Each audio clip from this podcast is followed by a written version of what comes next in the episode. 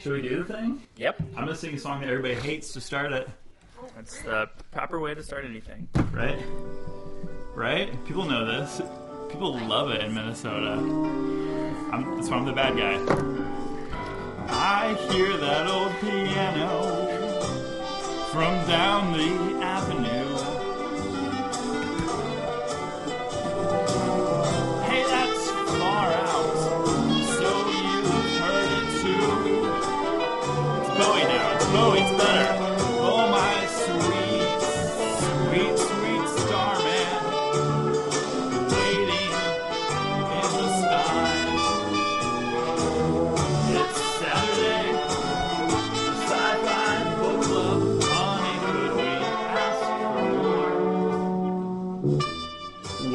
back, universe, to the SFBCPC. That's an abbrev for Sci-Fi Book Club Podcast. We're coming to you live from Boneshaker Books on 23rd Avenue in beautiful Minneapolis, Minnesota. On today's app, we will be talking about The Handmaid's Tale, written by Margaret Atwood in Earth Year 1986. I'm your host, Brent Aldrich, and uh, please help me welcome my co-host, uh, coming to you via holographic projection. It's Mr. John Love. Hello. Not used to applause. I'm usually the bad guy. Hi, John. Hello. That we're not ruling that out yet. Well, good. Good. Uh, All right, it's time for everyone's favorite segment, John's Confession Corner. We don't have, we don't have a theme song for that, but Okay. we'll come up with one. Uh, can I get everybody just to leave the room real quick? yeah, yeah, yeah, we'll scurry out of here. Hi, now that we're alone, universe, I have a confession to make. Welcome to John's Confession Corner. I'm your host, John Love. I didn't finish the book. Uh, it's been a busy, bu- busy week out there in uh, space and time.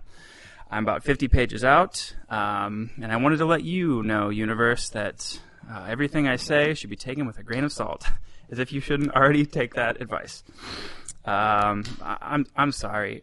I uh, I'll, I'll do better. Um, and that's can we come back in? no, just just one second. Uh, I I love I love you all. Uh, good night. All right, come on in. Okay. That's been John's confession corner. Hey, John. Hey there. Hey, what were you doing when we were gone? Oh, just talking about how much I loved every page of this book, Oh, cool. including bro. the last one. Great. Great. Uh, with that, I so Margaret Atwood's The Handmaid's Tale. Um, we previously in our last season read a lot of books by Margaret Atwood. Uh, one to pick up this one, one because I thought she was like the dopest writer that we read all season, and two because uh, I don't know. It seems timely now that we're stuck here in 2017. We were trying to go to 2027. Everyone, uh, we crashed on White Bear Lake from about 900 years in the future. We're trying to come back to 2027 uh, to do a big book tour. It was going to be great. Uh, we heard bad things about 2017, uh, but we overshot it. We were drinking while driving. Let's be honest. Uh, we we spilled some beer on our controls. Do you want to go into Brent and John's confession corner? Talk about that whole segment.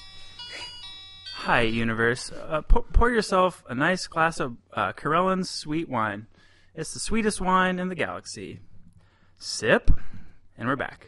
Hey, Brent. Welcome to John and Brent's confession corner. I'm just going to welcome you. Oh, thanks.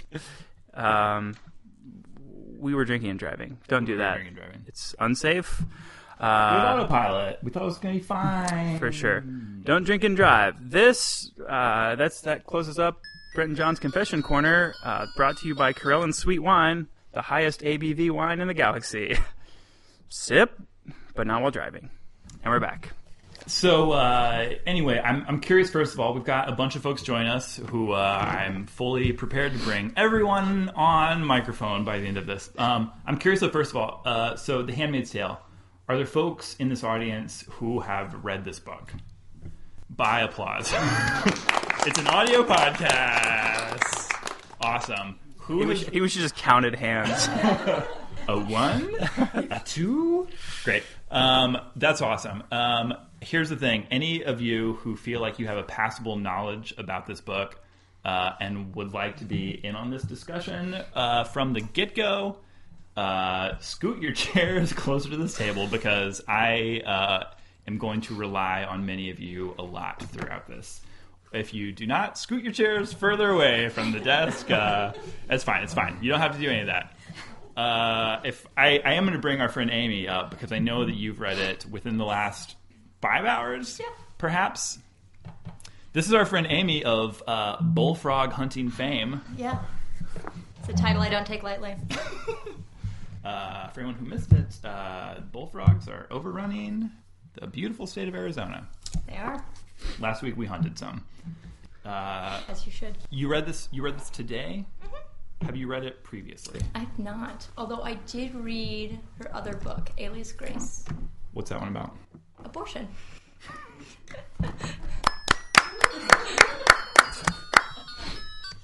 Um, well, should we do as is tradition and read the last page of the book? Yeah. Let's spoil this book. Uh, oh, this page. I remember it like it was today. Uh, should we just read the last two Yeah, yeah, sentences? last two sentences, per usual. Okay. Uh, audiobook.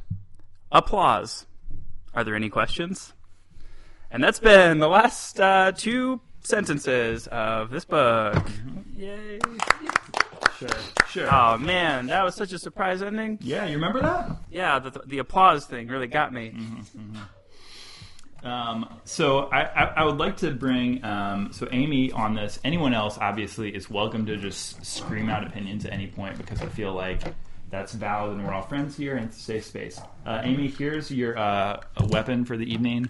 Anytime uh, one of the two of us starts to mansplain this book, you're allowed to uh, pull the trigger, and we will stop. And you're allowed to just run the podcast at that point. Okay. I feel powerful. Okay. Yep. Good. It's, I think it's important. so anyway, um, you know, we read John and I read last season uh, Margaret Atwood's MaddAddam trilogy, which is Oryx and Crake, The Year of the Flood, and MaddAddam. Um, I thought they were the best books that we read in all of like we read like 20 or so books that whole season and at the end those were by far my favorites. I mean like just in terms of her as a writer for starters like i thought was um, kind of blew everyone else out of the water.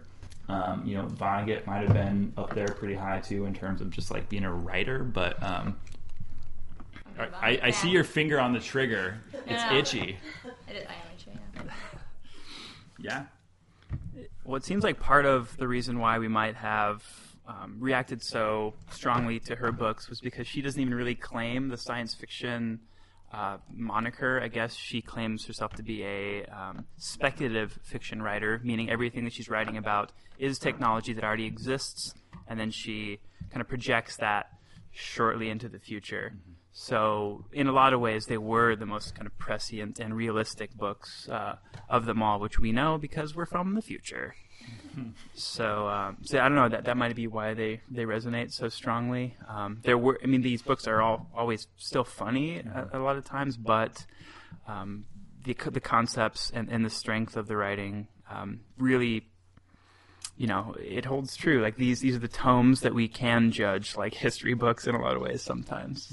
So, and that's how we always judge the books, as history books. john do you want to um, do you want to do a five word synopsis of this book Boy, do I! Okay. And I'm the most qualified one here. um, everybody's favorite segment, five word synopsis, where we give a five word synopsis of the book for anyone who uh, hasn't read it, maybe. And as is tradition, we have a 25 word theme song Sure. as I come up with five words to to be the synopsis of this book. Sure, 25. All right, 25 word theme song. Okay. I'll count. Willie, that would help a lot. Will you Yep. do it on your fingers, please? Sure. Okay.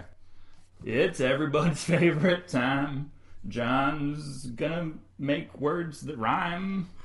I'm trying to stop making that rhyme because it's really easy. Uh, anybody outside today? Breezy. You don't have to applaud that. That's not a good theme song. So, John, what's your five word synopsis? Oh, oh boy, with this book. Um, Uh, yeah. uh, what? What the? I, What's I, hap- what's I that now? help. What the? What's happening? I can help. Hey, Oh my god, Ray. Ray. Where'd Hey. you Where'd you tumble out of? I I've just been back here behind the bookcase the whole time. Oh my goodness, universe, we have a stowaway. You're like in. Never mind. That's a that's a book reference, but it's kind of a weird one. Go for it. Indian in Let's the cupboard. People remember that book? it seems problematic in retrospect. And that's been everyone's favorite segment. It's problematic in retrospect. I I was definitely an unintentional stowaway, so I just want to make that clear. Uh, do tell. Well, I was obviously in the escape pod looking Yeah. for the Margaret Atwood book Handmaid's Tale when all of a sudden the escape pod left the ship and I was in it. And Ray, last we saw you, you were going back to uh, the furthest reaches of our ship, 900 years in the future, uh, to your cocoon room to hibernate, I thought. yeah, and I did some hibernation and when I woke up, I really really wanted to read The Handmaid's Tale. You do look a lot older. Thank you. That's what the cocoons. That's what the That's really. That's what the cocoon does. Oh, wait. That's what I oh, was wait. going for. Wait, what the? What the? I hear Oh, what's this? Yeah, Who's I'm, this? I'm, I'm here too. Wait. What the? Tiny Dyson? Yes, it's me. Yeah. I, wa- I was doing a sandwich the whole time. Tiny Dyson? Our friend who can shrink down to the size of a human sandwich? You almost ate me. I thought it was just a regular Juicy Lucy. He came riding that wave of wave of cheese out the opposite end.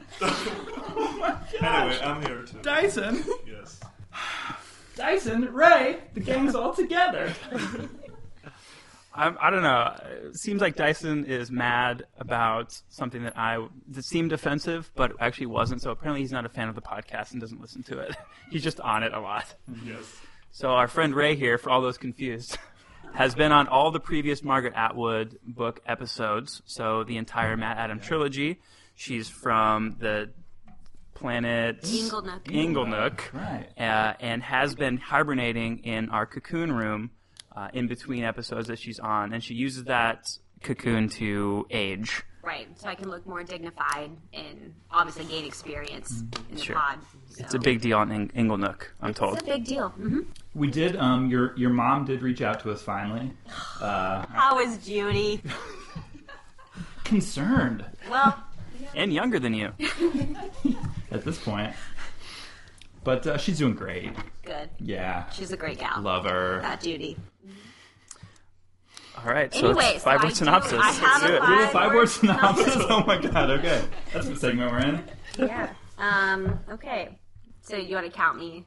So I make sure I don't go over this time. Last time I think I went over. Yep, begin. One, Enslavement, two. procreation, I'll stop. lust, power, love. Should have been writing these down. And that's been five word synopsis. Could you synopsis that synopsis, Ray? Uh. Yeah. Do we just go word by You, word? you make it shorter? Yeah, Yeah. say half of each. Pick one word. Mint. Gray.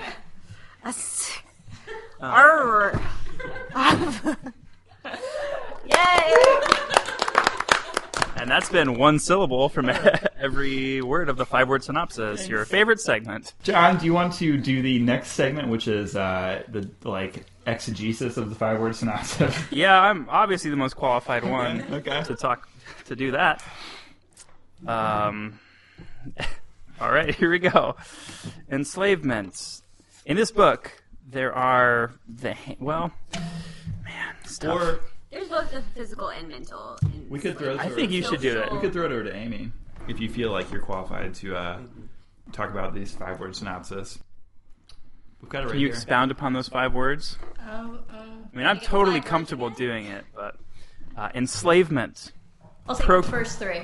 okay. procreation, and lust. We'll let John take the last two. Yeah, Yeah. that Good. sounds right. All right, so enslavement is both a very literal enslavement inside a compound, barbed wire, classic prison, right down to the uniformity of the cells and the lack of anything to kill yourself with.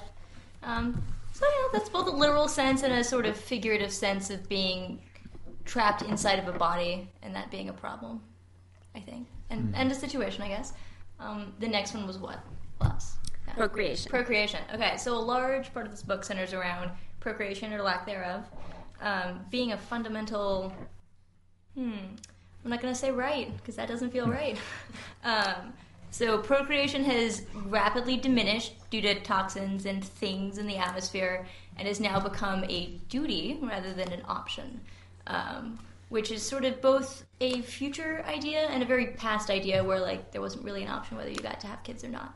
Um, but in the future, it's considered a privilege to have a child in some ways, and a duty to bear a child if you can in others. So very much a, a warped idea. And the last one was lust, and that very much ties into sort of all of the, the ideas of procreation versus lust. I guess this sort of like hmm. dichotomy of reasons that you would want to have sex and very much divorcing the two ideas which i thought was interesting but hmm. there is a very a pattern of the only type of intimacy being allowed between male and woman in this being either procreation or lust and never both so it's kind of the synopsis i have Thank you. Good. Very good. Uh, so I've got the last two. Last two. All right. Um, so power.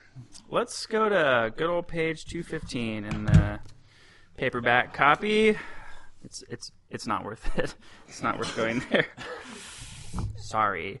Uh, so just to be clear to everyone who's new and maybe hasn't listened to the podcast, I am something of a bigot against uh, creatures that have more or less than two legs. So I'm coming clean right now. So I think, uh, you know, the power that people have in this, they just don't realize because they all have two legs. Where's this going? And therefore, they should u- use their power. For those of you who don't know as well, thank you. I have seven legs. I love them. Great. He's not a good guy. Neither am I. Uh, so I'm just going to go to my favorite quote of the book, which seems to be about power. Uh, all right, here we go. Okay, so will will Serena Joy talk to me like that if I do as she wants? Agreed to do it right away. Really, she didn't care. Anything with two legs and a good you know what was fine with her. Uh, so in this in this section, uh, they talk about the power of having two legs and how that's really the only thing that you need to procreate in the future. All right. I don't know what happens after the, the gun goes off. I think it the it goes back to you, Amy. oh, All right. signal my displeasure Yeah. Oh, doesn't Sure. seem like legs are really what people are talking about here well, like I said, I'm the most qualified one, so I'm gonna. Uh, sorry that I'm project explaining to you. I'm a holographic projection, by the way, if you guys didn't know that. Uh, I feel like somebody else should do this. And what's that last word, Ray? Love. Love. Love. Love. Which I don't know. John John Love seems very capable of discussing. Good point. I mean, It is in your name. Okay. uh, back to me. Alrighty then. So another audiobook. Uh, this is a section that I noted for having the word love in it. So here we go. I think last time actually we came to the conclusion that the previous book and A Wrinkle in Time. yeah, the, A Wrinkle in Time, and I think a lot of the books that we've uh, dealt with so far, the primary human characteristic that we really singled out, that in a lot of the times saved whatever, well, the human race um, against all odds or against some sort of alien force that they couldn't overcome otherwise.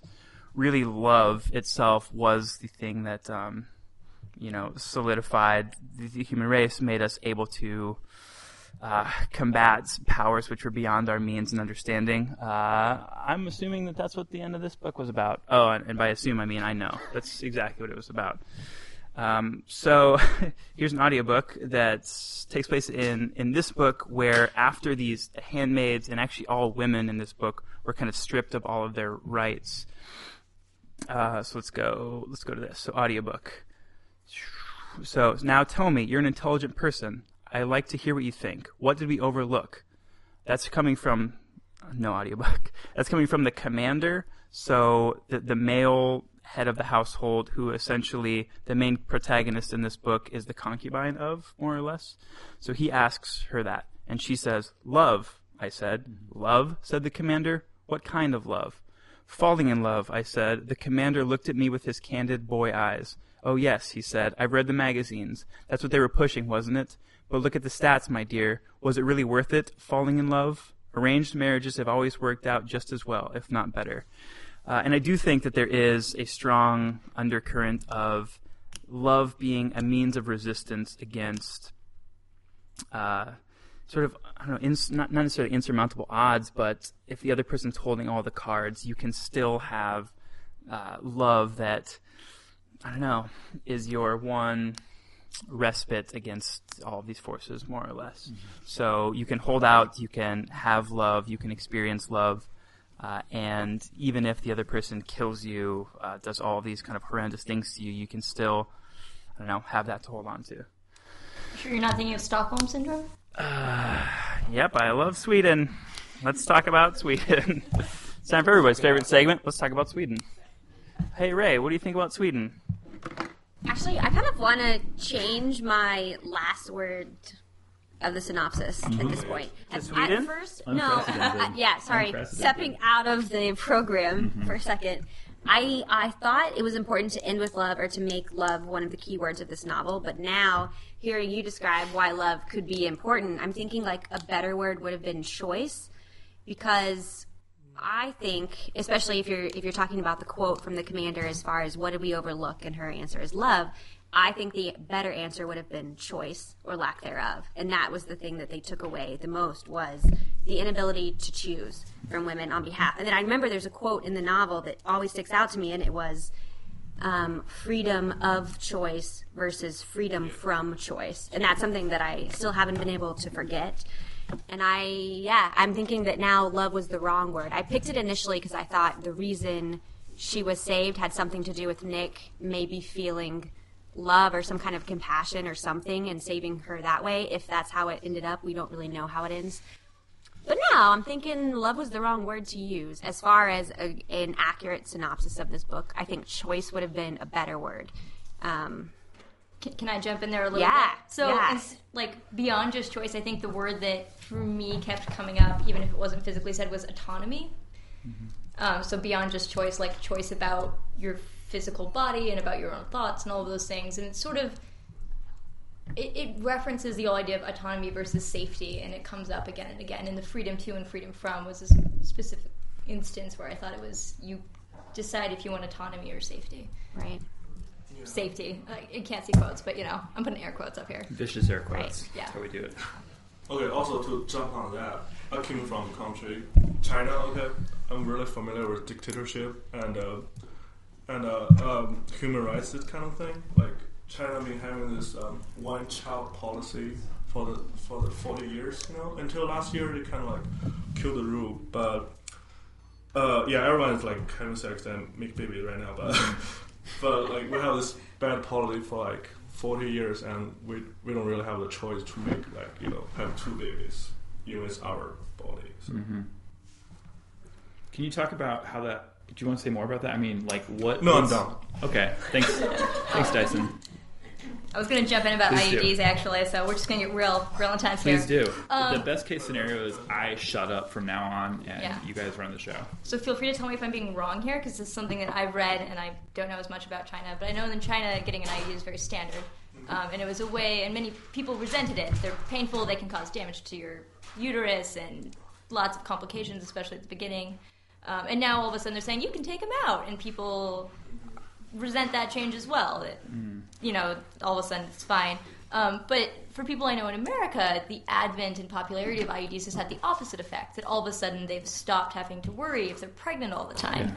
Um, so it sort of spoke to me a little bit about the con- there, there can be sort of a context dependence on this stuff. Like some of the some of what you see of the past world isn't good in this novel. Um, some of the freedom isn't real freedom. Um, I don't know really where I'm going with this, but that's very much the thought I had that something could, the very same thing, depending on the context, could be used either as a tool to control or as a tool to reduce someone else's control over you.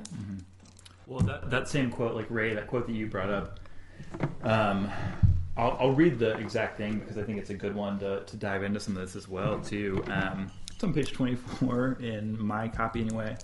Um, but this is uh, Aunt Lydia. So you've got these aunt figures who um, uh, run the like training school, boarding school for these handmaids, um, and she's explaining to uh, the handmaids that uh, talking about the past, how it used to be, which is maybe your time in 2017, and this near, just you know, near future about how it is in this novel. She says there's more than one kind of freedom: freedom to and freedom from. In the days of anarchy, it was freedom to. Now you're begin being given freedom from, and so that that difference of like, well, the I, I made a list of a few different quotes that I thought I put in this category of called like, it's for your own good, you know. Um, so I included this one in that category of like, oh no, this is like this is for you, like this is really for your own good, right? Um, there, there's a few other things. There, there's one later on in the book, again talking about this transition in the book from the way things used to be to how they are under this rule. Um, and this this is one that it's it's a little bit different just in terms of it's not exactly the uh, um, it's not coming down just on women, but it talks about there's this overthrow in some of the government, and then this quote: "Newspapers were censored and some were closed down for security reasons." They said the road the roadblocks began to appear and identipasses. Everyone approved of that since it was obvious you couldn't be too careful. And I think that that's like some of the circular reasoning, um, or like the, the the circular logic when it comes to like safety, right? Or or like what's a threat? Um, well, why is it a threat? Because we put roadblocks up.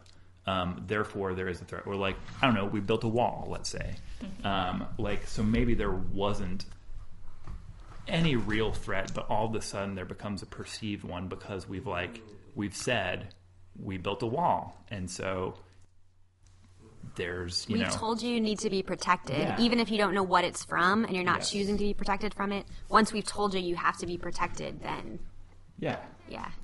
It seems so circular though. the interesting thing about this book is it was written in 1986, right? And we've only been on Earth for like what the last four weeks Mm-hmm. in 2017, but it seems so. You've been here the whole rele- time? Well, yeah, I told you I was on the pod when it left the escape. behind the, hide, hide behind the bookshelf. Did you stay behind the bookshelf until today? No, I was actually in the escape pod underneath the uh, seat. Oh, you can lift it up, and Very yeah, it was it was very comfy and warm. Anyway, um, I know we've only been here for four weeks, but it seems incredibly relevant to what's going on right now, Earth Year 2017. Um, and I think it's because it goes back to that question of choice from or choice of, and what is better for individuals. Is it better to have some overreaching government or figure that's making choices for you to protect you, or is it better to have the autonomy to make that choice on your own? Um, because in one respect, you have the right to weigh and balance the risks and make the decision. And in the other respect, somebody else is weighing that for you. And, and maybe it's not beneficial to you, it's just beneficial for society as a whole, which in this book, because we've seen everything that's going on with um, the inability to bear children, right? That's a big deal. They decide, well, this is better for all women. We're going to take away your right to make a choice because it's better for society for you to just bear children. Mm-hmm. And that's going to be your new, not only duty, but if you don't do it, you're gone. Mm-hmm. You have until the age that you can bear children, and then if you're not bearing them anymore, you're either going to become an aunt or you're going to go to a place where you're cleaning up waste on the side of the street because that's your only it's the only thing you have that is useful to to society at this point.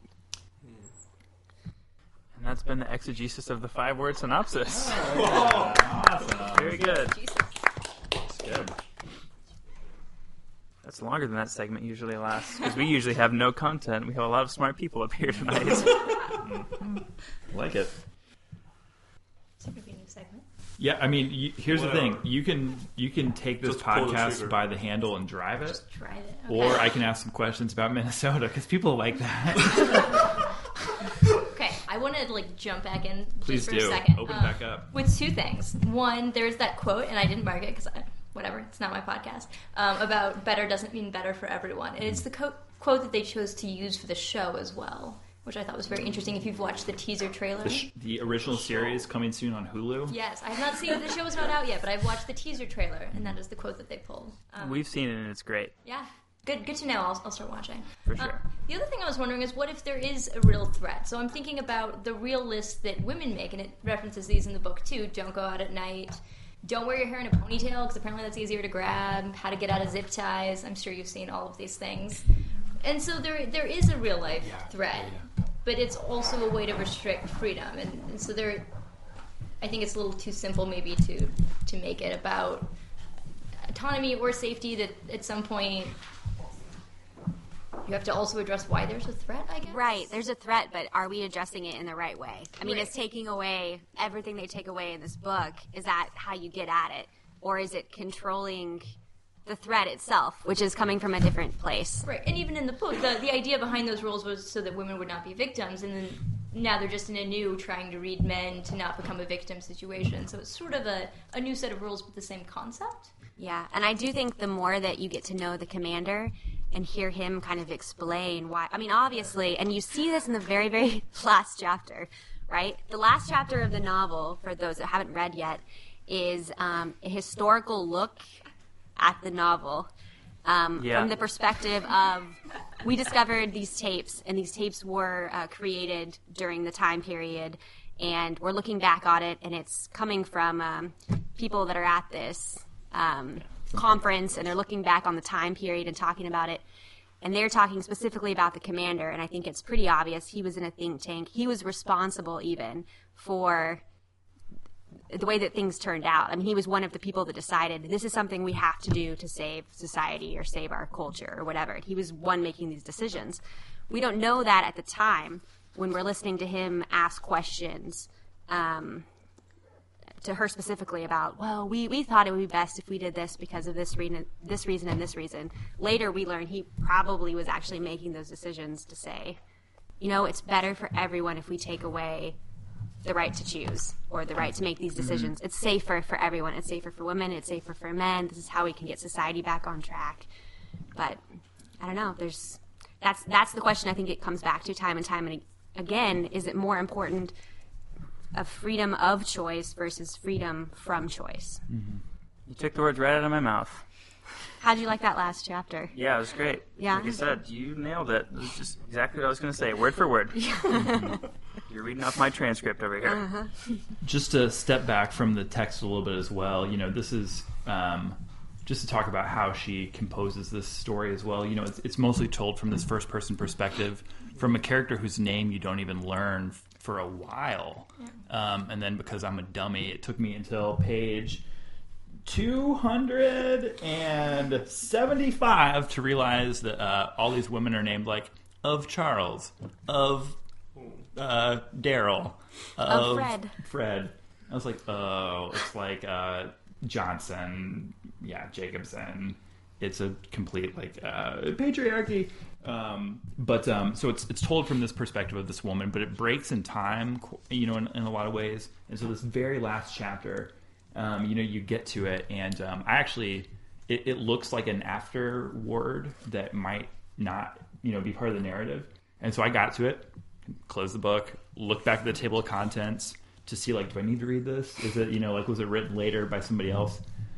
Uh, so Margaret Atwood wrote it. Uh, it's part of the story still, but it's set maybe several hundred years after 2079, is that right? Uh, there is a date in it, yeah. Way up there. And um, and so it's these uh, scholars who have found these recordings called The Handmaid's Tale, or they dub it The Handmaid's Tale, and they're reflecting back on this period in history which uh, failed, and and researching it, you know, as academics. So there's also though there is a, this whole buildup throughout the entire narrative where you've got this first person narrator addressing a reader or you know maybe a listener like someone else who might read this story in the future. And um, and there were times through that where she she breaks the linear narrative completely and like talks directly to you the reader. Um, there's there's a few of those times and there's a book we read previously that how to live safely in a science fictional universe which just in terms of like the structure of the story i actually thought was weirdly similar in terms of like breaking and addressing the reader. Um, I say all that to get back into what you guys were actually just talking about. Um, there is a page at the very start of chapter 23 on page 134. Um, the narrator Offred, or I don't know how you would actually pronounce it if you made it into a name, but um, it starts with her explaining, "This is a reconstruction. It's in my head. I'm um, I'm telling the story," and then uh, she says, "If you happen to be a man sometime in the future and you've made it this far." Uh, please remember, you will never be subjected to the temptation or feeling you must forgive a man as a woman. And I think that the question of power that we were just talking about, I think that this line in it is um, where she goes to. Um, says that forgiveness too is a power, and um, and so this idea that um, to to be forgiven um, or the ability to be forgiven. So like, um, you know, I, th- I think that there is this idea embedded in this that these men, the men in the narrative, and the men in the world prior to that, um, can do whatever we want and be forgiven, and for it to be endearing in a way. I mean, I think let's look at your uh, movie stars of 2017. You know, I think that um, you look at uh, I don't know who's really screwed up, but we're like, Mel oh, Gibson.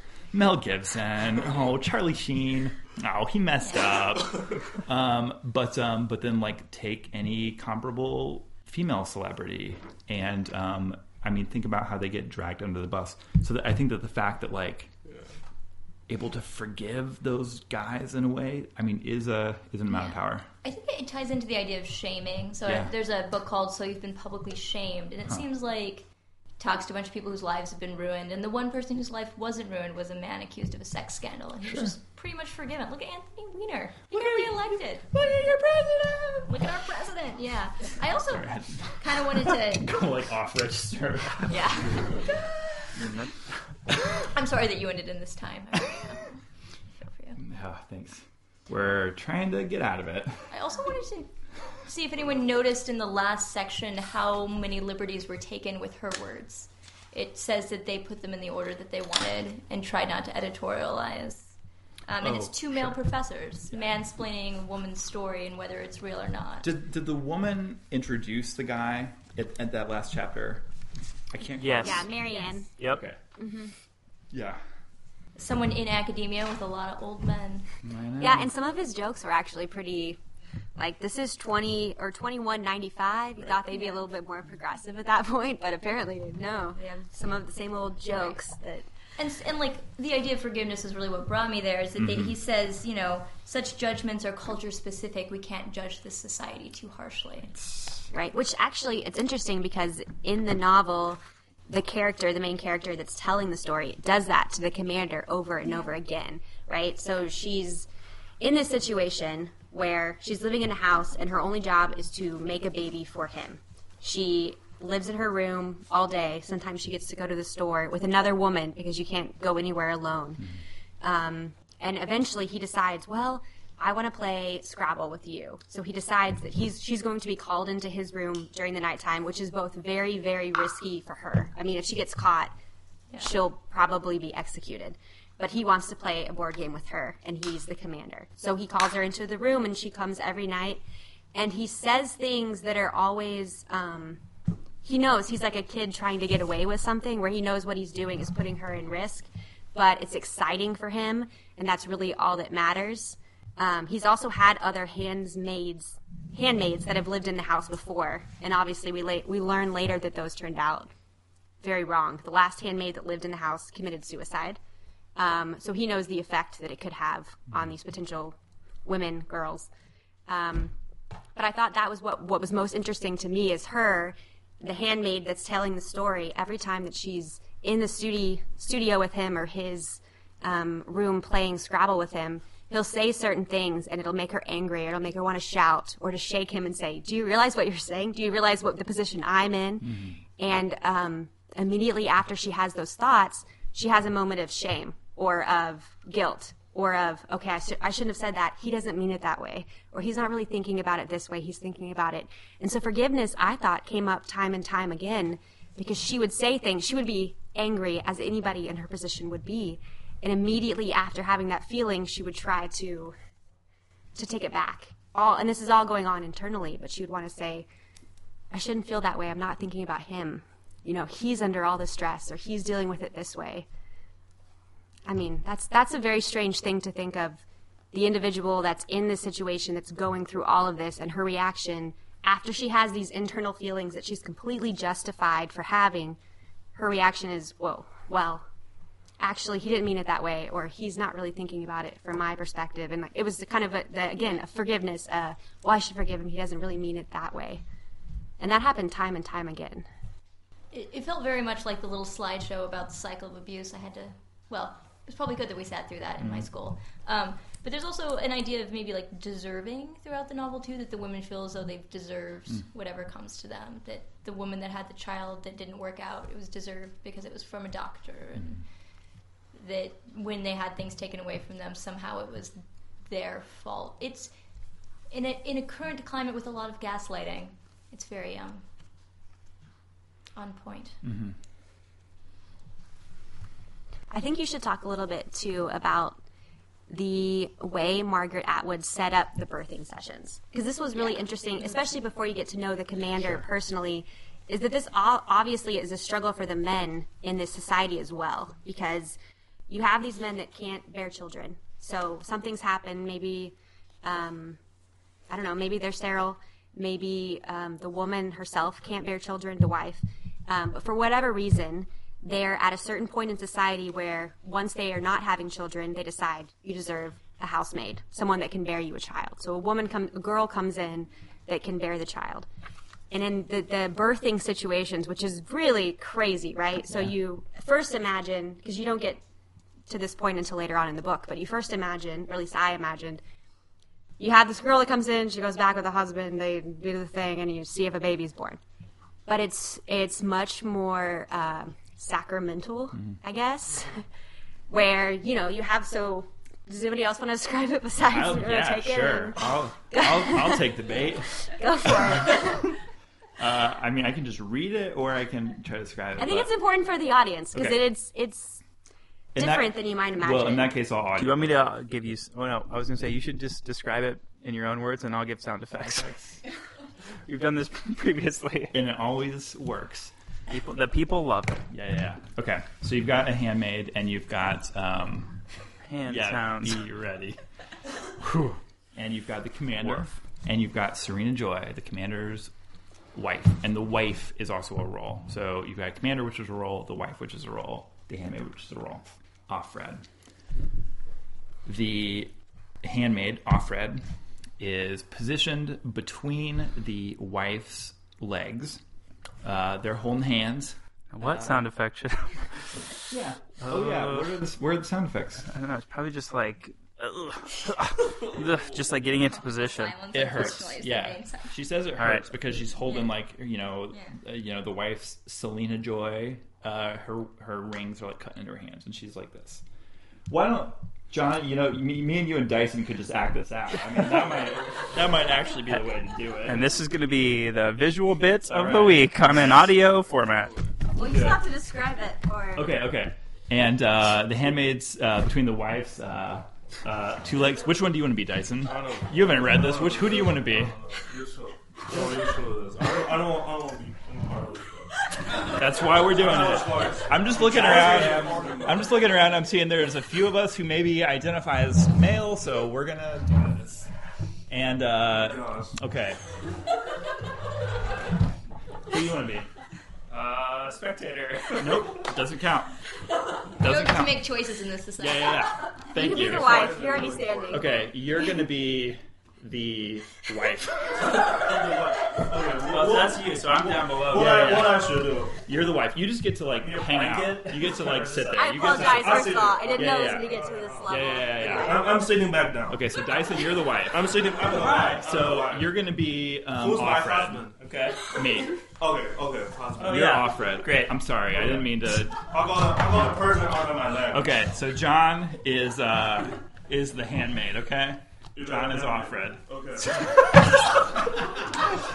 I mean, this is not supposed to be funny, but it's kind of funny. To Okay. be fair, she thinks it's funny at the time too. Okay. Yeah, and I so mean, it's so surreal, right? and I so mean, can I'm you the imagine? commander, Yeah. Yeah. and It sounds all that I ridiculous. want is a Yeah. child. The least Why I sexy marry thing I you? can imagine. This is not. Why I made that choice? You can't have a child. You can't have a child. Yeah, yeah, yeah. It's my There's a fault. blanket. Yeah, you can't see. My fault. Yeah. Yeah, yeah, yeah. And everyone's wearing Okay. all their clothes. There's a Right. blanket. Yeah, yeah. You guys are fully clothed. Well, you're halfway clothed. Hold my hands. Lift your Okay, skirts. yeah, yeah. Okay. So the wife is holding the hands of the handmaid. Yes. There's a blanket drawn so that uh, the handmaid cannot see the face of the commander. Uh, I'm in here. I'm like, what's up? Yeah. What else is going on? My job, as Margaret Allen said, is fucking. That is it. That is the only task here. Uh, but I'm like, let's see. Uh, should people get wages? Uh, I like horses. Uh, Did I leave the stove on? I Yeah. don't know. It's Men don't cook. oh yeah, yeah. Did I leave my car running? Full of sugar. How are the sports doing? Uh, There's still football. and uh, there's still football that's called out. And we go into sports corner. and that's how it happened. Everyone's favorite segment, sports corner. Great job. Great job for all of our actors. Wow. Take your level of discomfort Ooh. and imagine. It was just like that, but even more awkward, probably. Yeah. the real thing. I just think that's a point that has to be made because this wasn't a typical mistress situation. This was awkward for all parties involved. Thanks, this was awkward Dyson. for the husband. This was awkward for the wife. This was awkward for the handmaid. All of it was awkward. They, they tried to take all of the love out of it, and you were literally just trying to make a child, and that was your only duty, obligation. There's that crude point at some point where someone's like, I could just give it to you in a little syringe or something. Mm-hmm. Which I thought was interesting because, like, why don't they just do that? Not to be too clinical, but you know, Yeah, I mean, that's the uh, whole role.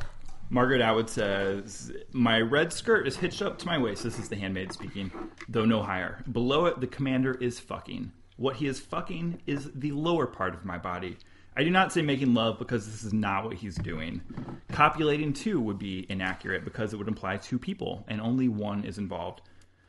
So, you know, uh, People haven't discovered in vitro. Like, like Actually, you, like I you think said. they talk Go ahead. about. Sorry, I think they talk about in the last chapter that in vitro was one of the options at the time that this kind of blew up, and they decided that was anti-religious, so they got rid of it. They got rid of um, surrogate mothers because that was anti. They decided it had to be a ceremony, a Science soul. is occasionally Yeah. mentioned here in creepy roles. Like, we decided it's science has decided that you should sit for ten minutes after, and it's like, mm. Right. So that's how they got to this this point. Is it's supposed to be like the religious way to do all of that, but I don't. oh, Yeah. I- Yeah, there was. I mean, so what? In the like days of anarchy, there was. Um, it was too easy to get birth control. Uh, it was too easy to what? I mean, even in vitro. Was, well, there were too what- many women working, and so the men didn't want to have sex or get married. Okay. That's another line in the book as Right. well. Yes. I remember that one because that one stood off to me when I read it. I'm like, oh, that was from the commander himself when he was explaining one of the reasons that they had to get to this process was, you know, the women decided to be working and they weren't, yeah. So Well, and you also have, um, and she's not a, a main character by any means, but Offred, and she never actually reveals her like past name, but her mother is a s- pretty like strong, like pro women's rights uh, woman from the past. And there's this line she's she comes in as like haranguing Luke, uh, you know the Offred's previous husband. Uh, sorry, this timelines are getting confused, but and she's he's in the kitchen like cooking, right? Because he loves cooking as a hobby. And she says something like, "You don't know how many women's bodies it took for you to be able to say like cooking is my hobby." right. Um, and, and I think it's like the flip side of like, well, yeah, the women are working, but like, like that's a process for them to get to that point, and it's that exact same process and that exact same, um, like, it, it, it's them doing that that allowed the men to say like, oh yeah, I love, I love cooking, I love, well, and it's a know. struggle for both. I mean, I think that's something that we need to make clear is that in this book, I think the men are going through the same struggles and situations that the women are when they get to this point where obviously they're being forced to do things that they would not choose to do if they were in a different situation. But I think you're right. You and mean Luke, like what we just did? yeah, Yeah. Luke, We chose Luke that has a- willfully. yeah. Luke is a really good example of that because he does like cooking. Mm-hmm. And for even, you know, we're here in 2017 now, Mm-hmm. but we've all read the history books. We know before 2017, before we got here, um, that wasn't men didn't always have the right to do that. You know, that wasn't always, and so I think both. That's what's important is that in any individual should have the right to do what they want, irrespective of what their gender is, and that's something that if you're living in a society where your only role is to create children, then the man's always going to be the fucker the woman's always going to be the fucky because that's how you make children. And that's all their role is going to be, period, if that's their job. And that's something in this book that becomes very clear. And that's something that takes away from both of them as individuals, as people, as a, for us as a society. If that's all you are, what's the difference between you and a heifer and a steed? I mean, Bull? And that's the thing. Everyone looks alike and is their role and has the same clothing. You couldn't tell one handmaid from another if you looked at them on the street. Right. And, And they took also on the couldn't names one of. man from, mm-hmm. yeah, one car washer from another or whatever they were. I don't know what the men did. I didn't pay attention to them. They were all car washers. Yeah. A lot of cars in the future. It did actually mention there were a lot of cars. Remember, They that was a love reference in the book. Love those cars. Yep, a lot of Love their cars. football. That's right. Great. I'm just going to continue to not say anything. This is going much better. No, when I, I don't think we should, it's time to like pull in some of the audience members because we've been talking a lot. I don't know. I'm think I'm starting to sound boring to myself. So I feel like everybody else should jump in for a different. I mean, what what are things to talk about? I mean, there's a lot going on in the book, we've hit on some of it tonight. Japanese tourists. I'm not over that part. That is, go ahead, go bring that up. If anyone has a comment on this, there's a really interesting part, and this sort of reminds me of how people go to Gawk at like Amish communities, mm-hmm. Um, where Japanese tourists come and they're just shocked because like their knees are showing and they're wearing high heels, which are a little ridiculous now that I think about them. Um, High heels. Uh, I. Uh, I don't want to cut you off. I'm sorry. You want me to use that? No, I'm just no. Um, you, can, you can comment in a second. Anyway, so there's this whole thing where like people come and look at them as tourists, and they're asked like they ask the women, "Are you happy?" and they say yes. Um, very much this sort of like cultural tourism that I feel like Americans engage in all the time as well. And at the other end, where we go and gawk at other societies, how odd and strange they're not wearing any tops. So hmm. We've been doing that the whole time we've been here in your time. Looking at humans, earthlings in Jeez, this those time. people from 2017 do not know what they're doing. Well, they all have two legs, which I do enjoy. Good, good job, 2017 Earthlings. You're nailing it. All I was gonna say, and this is not. This is why it wasn't worth it. Uh, I'm 930 years old. I've uploaded my consciousness to so many different physical forms, male, female. In the future, it's all fluid. It's, it's fluid now. You know this. Uh, that has involved some high heels, and that lasted about four hours before I felt like my whole lower half was dead and gone. And I literally was, was standing at the bottom of the staircase, looking at the top of it, like I was going to die uh, to make it up that staircase. And so I salute you, high heels wearers, because uh, it kicked my butt. The end. but did it make your butt look better? Because that's the point of it. Is that the point of it? Oh, to make you look definitely skinnier then. you're taller. Definitely, yes. Of course. Beauty standards seem pretty similar in this book to what I was expecting. That was, that was interesting. That, but they only seem to exist for the women in the like weird whorehouse orgy, The club. the club.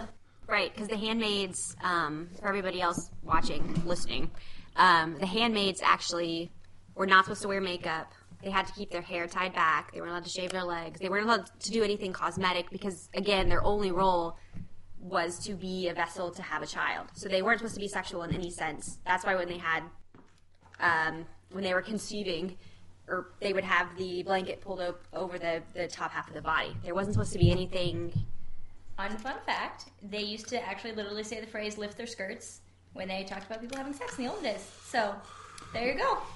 What are There you some go. other euphemisms for sex? This is a segment now. Yeah, everybody's favorite segment. Let's go to the euphemisms audience for this one. You guys can all chime in. Just shout them out. Wait, can you say that into the microphone? Fine. Yeah. There you go. Beast with two backs. Yep. The uh, horizontal tango. Bumping uglies. Knocking boots. Knocking boots. Yeah. That's a good one. I thought you said knocking goats. Oh boy, sorry. I, I I spoke over that one. I'm gonna fire the mansplaining gun on myself. Can you can you can you repeat that? Giving your marital due. I don't think we could go like better or worse than that. That's been everybody's How do favorite you- segment. Euphemisms for sex. Okay, I have. There was a part in the book that stood out to me, and I kind of want to talk about that really briefly. Um, okay, so there's a situation in this book where she's recalling back when this whole when everything started to happen, everything started to change. Before, everything was pretty traditional. I would say 2017. It was continuing on the way things always had. Um, the handmaid at the time, she was just working at what was it? She was at, at a company where she was basically entering data to database. That was her job. Um, the boss comes in one day, tells all the women they're fired.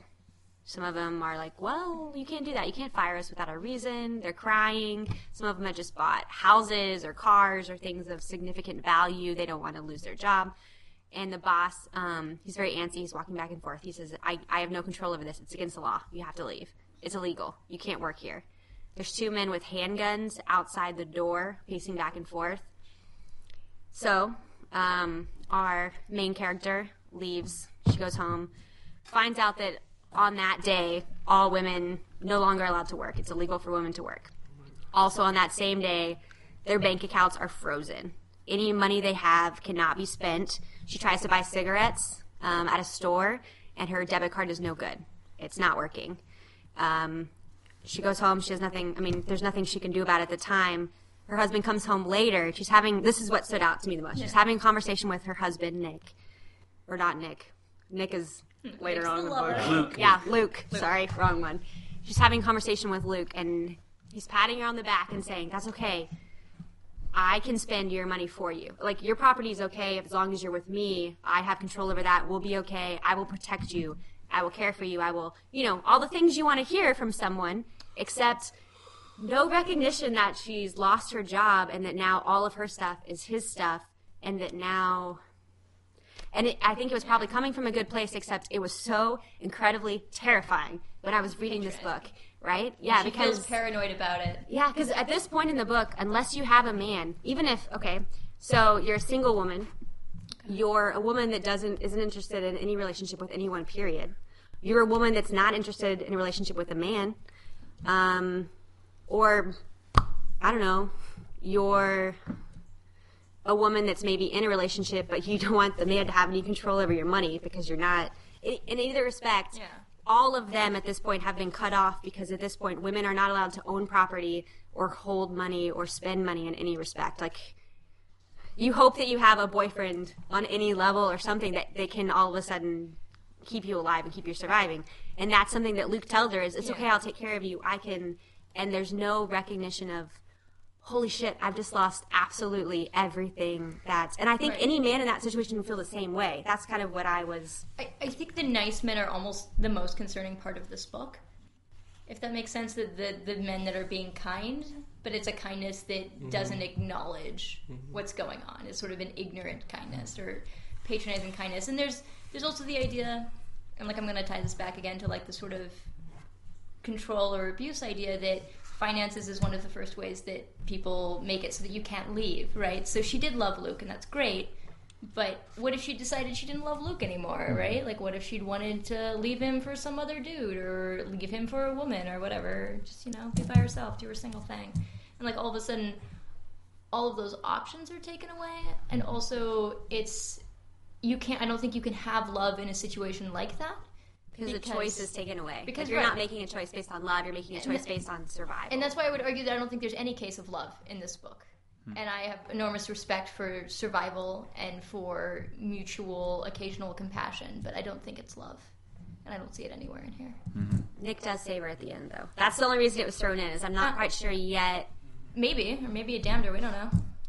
We don't know. Could But equally well just send her to a place to die.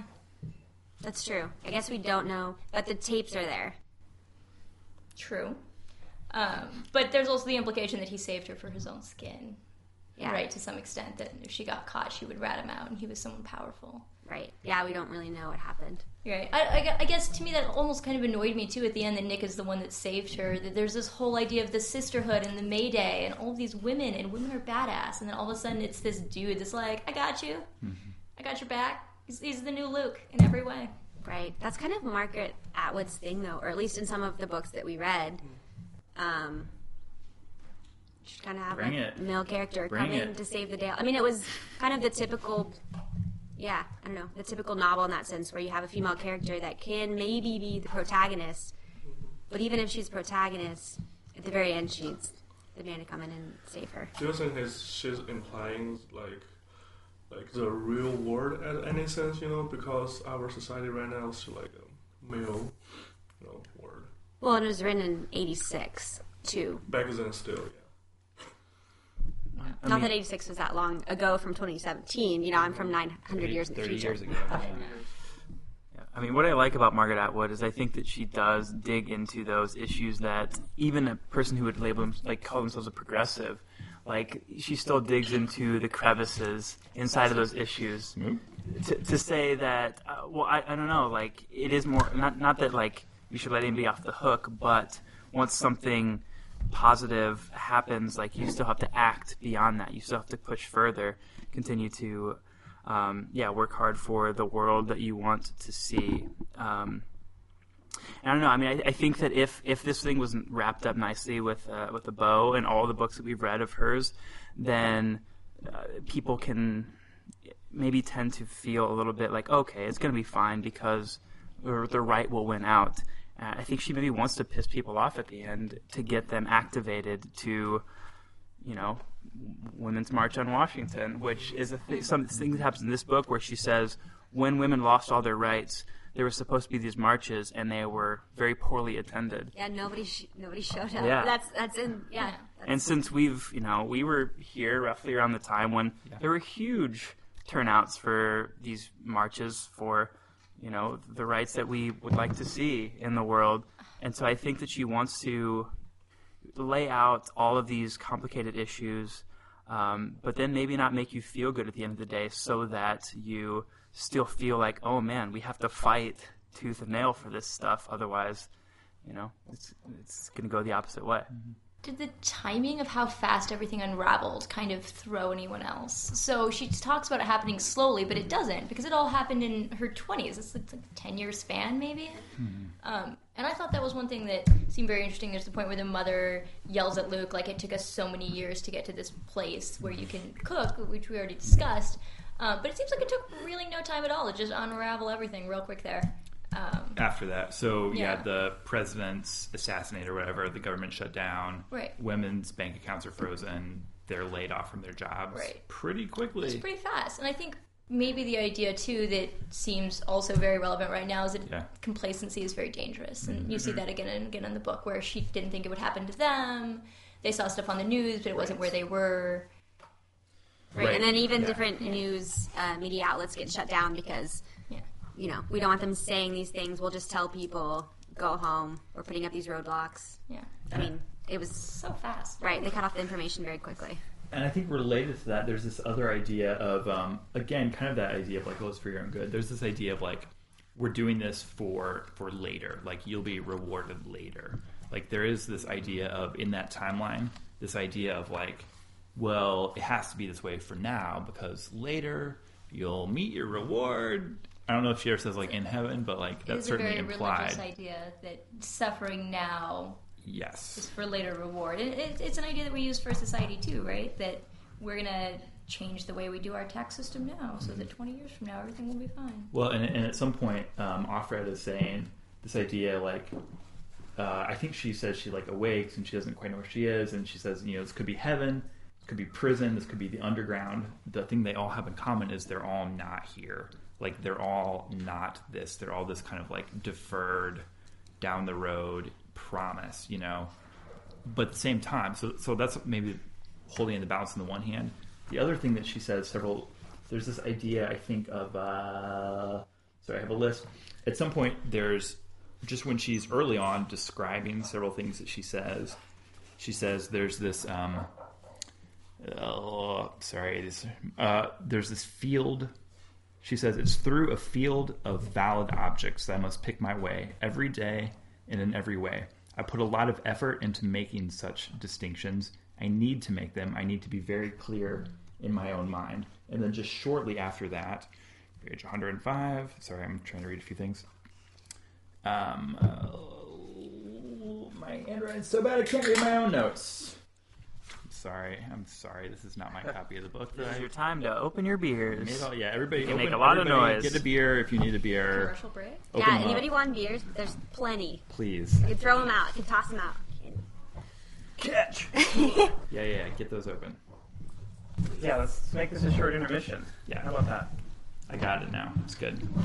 Well, we'll come back from intermission. Yeah, yeah. Short intermission. And there's definitely. And we're back. Oh, so I'm just relating some of the points to real life.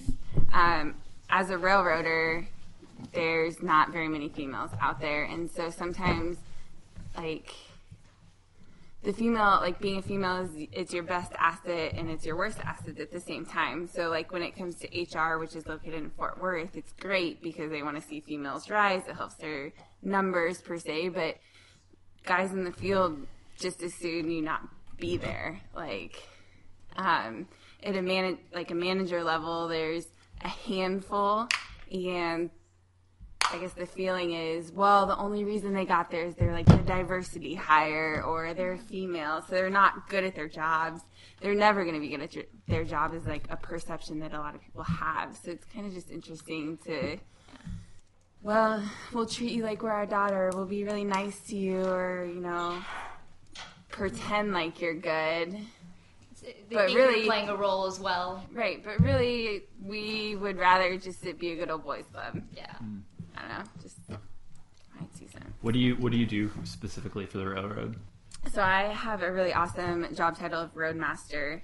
Um, so I'm the This is everyone blame the roadmaster. I should change on my business card. Yeah, so I'm from 2017. I work for a railroad. Um, so I'm a roadmaster. I supervise anywhere from 20 to 50 guys.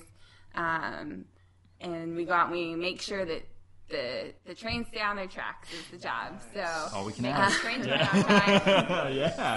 so, you know, when Brent comes here on Amtrak, Yeah. he makes it safely is really truly my job. So we inspect, detect, and correct defects. Can you make the train run faster? I mean, Also, Brent got here on Amtrak. I thought we came here on a space pod. I traveled. I traveled when you were asleep the other day. I took a little trip. You can't trust these seven leggers. I tell you what. It was great. They let me on. They welcomed me as one of their own. I got to. I got to pull the. right? Yeah, Use one chair too. uh, as many as possible. That's a good question. Oh yeah, yeah. Really spread out. There's so much foot space on that Amtrak. Amtrak, everyone's favorite Track. only option. Uh, Blaine, keeping the trains run on time. Blaine, the roadmaster. Everyone's favorite roadmaster. But but I don't supervise any females. I've never worked for a female. Um, Whoa. In my company, in my role, there's probably 175 people that have the same job title as me throughout the country, and I think there's we counted the other day. There's five of us that are females, so like three percent. Whoa. So it's definitely see you see a lot of underlying tones that people won't say out loud, but definitely exist within our society. So Maybe this book is just making those things out loud and okay. Mm-hmm. Anyway, not back to me. Not have read the book. You guys can go for it. Well, Well, I, I read the whole book. It was great. You should read it. Noted. where's that gun? Uh, Yeah, that's my Yeah, that's my project explaining corner. I think I think as a strong feminist, I really can't read this book because it's gonna make me cry. That's good. That's what you need. I read the Wikipedia. I think that's enough. Did that make you cry? Did, did the Wikipedia make you cry? Uh, Almost. Good. It, was pretty rough. Yeah, it's it's not like anti men in any sense, but when I was reading it and I was watching all these things that happened, it was like, why is no one angry about this? Why is nobody fighting about this? Right? So I'm thinking of all the men in my life who are really strong men that I trust and respect deeply.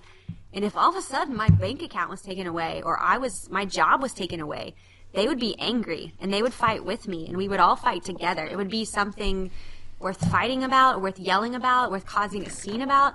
And in the book, none of that comes up. At least they don't talk about it. It's not a thing. It's like everything happened and people just accepted it. And that's the part I think I can't really wrap my head around. I don't know. We've only been here for four weeks, but I don't think the that would sad part is, is like, so I maybe my dad would get my dad would get pretty passionate, but like, I look at at least my coworkers and like I literally don't think they care. I, and I, I think there's a lot of our society in 2017 that would think that that's a good idea.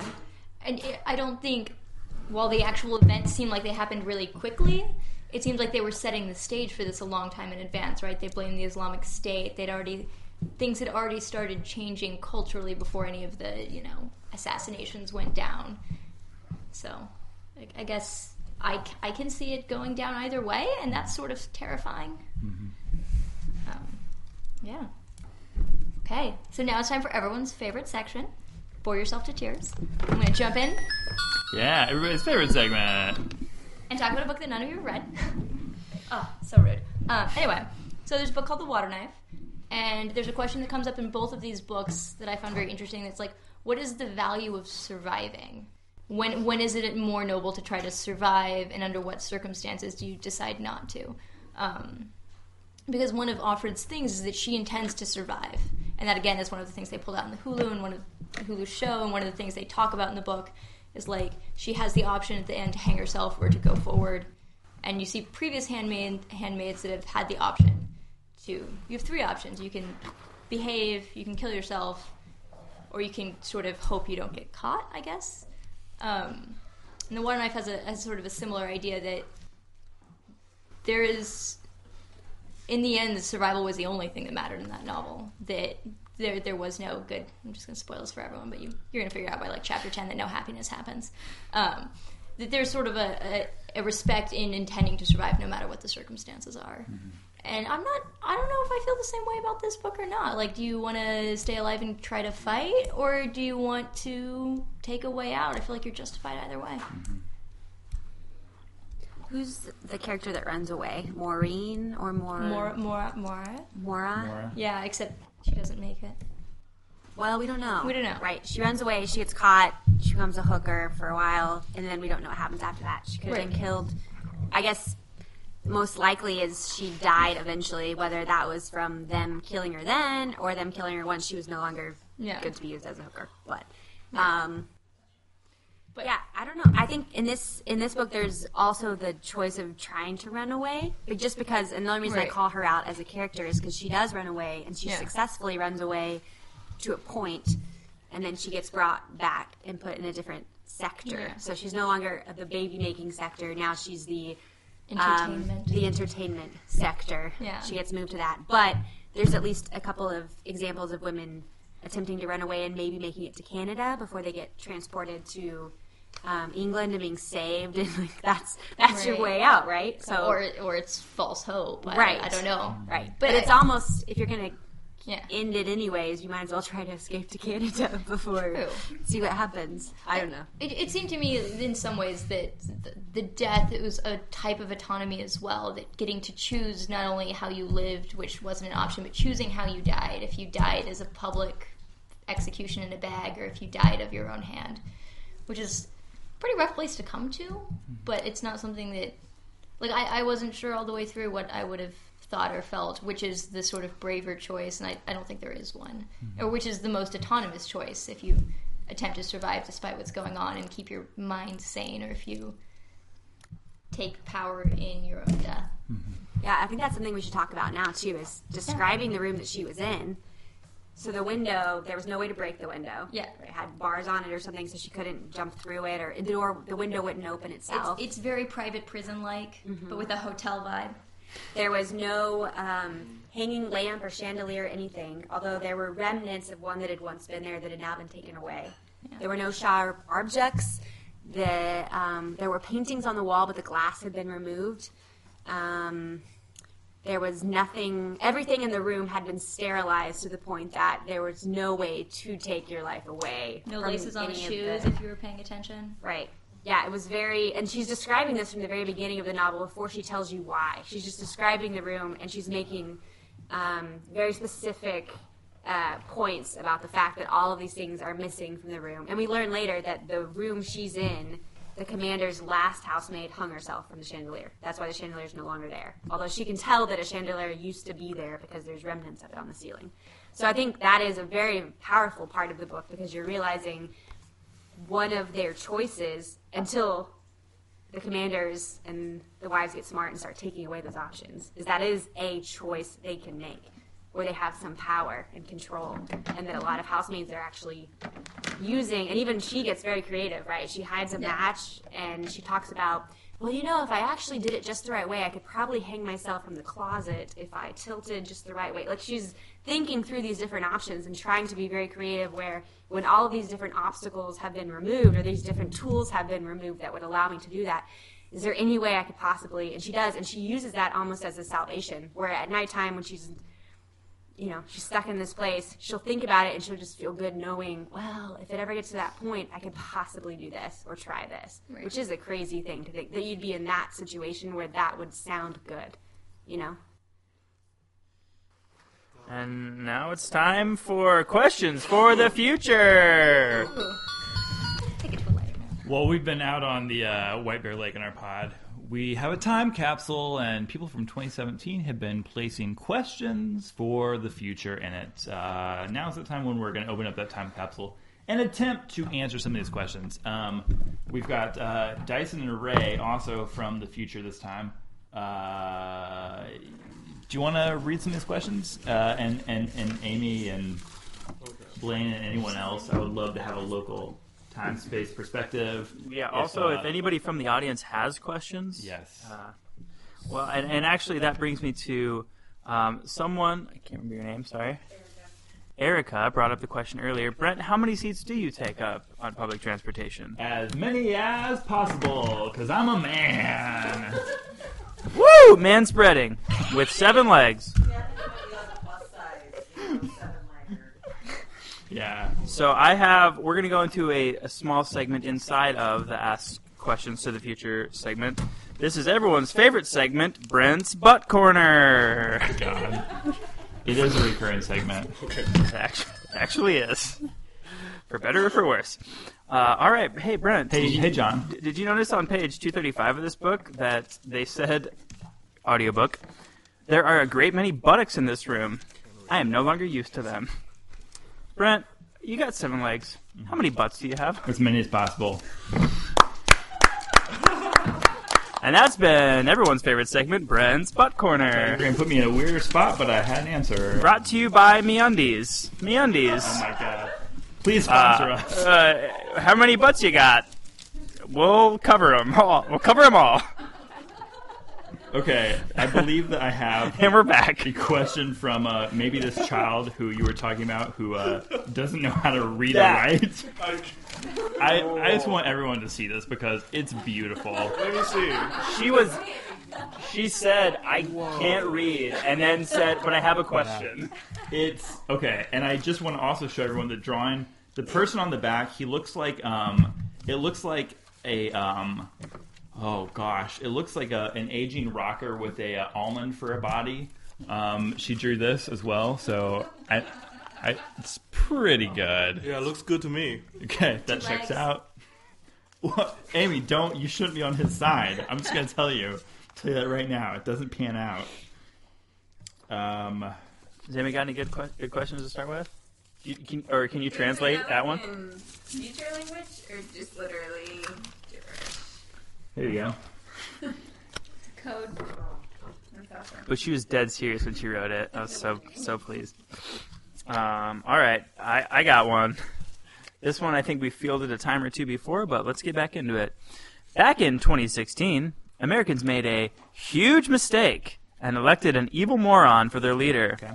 What effect did that have on the world as you know it? Uh, it's the end of the world as we know it. It's the end of the world as we know it.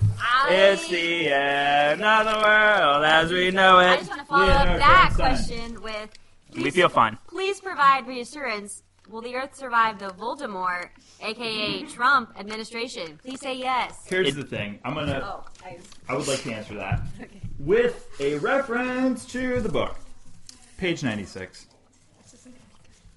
because I'm not quite sure who uh, Voldemort is in this situation because it's so terrifying.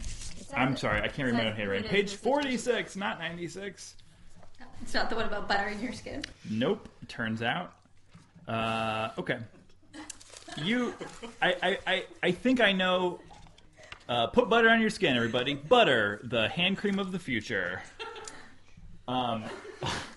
Brought to Okay. you by Wild, Wild Bill I think that Voldemort from the Hannibal movies. is intended to mean your president.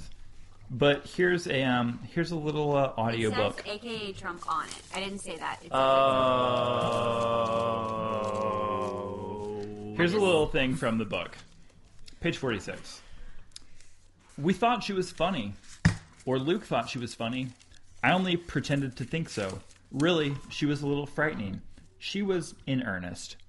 Um, I would say you have a vice president right now who's a bad man.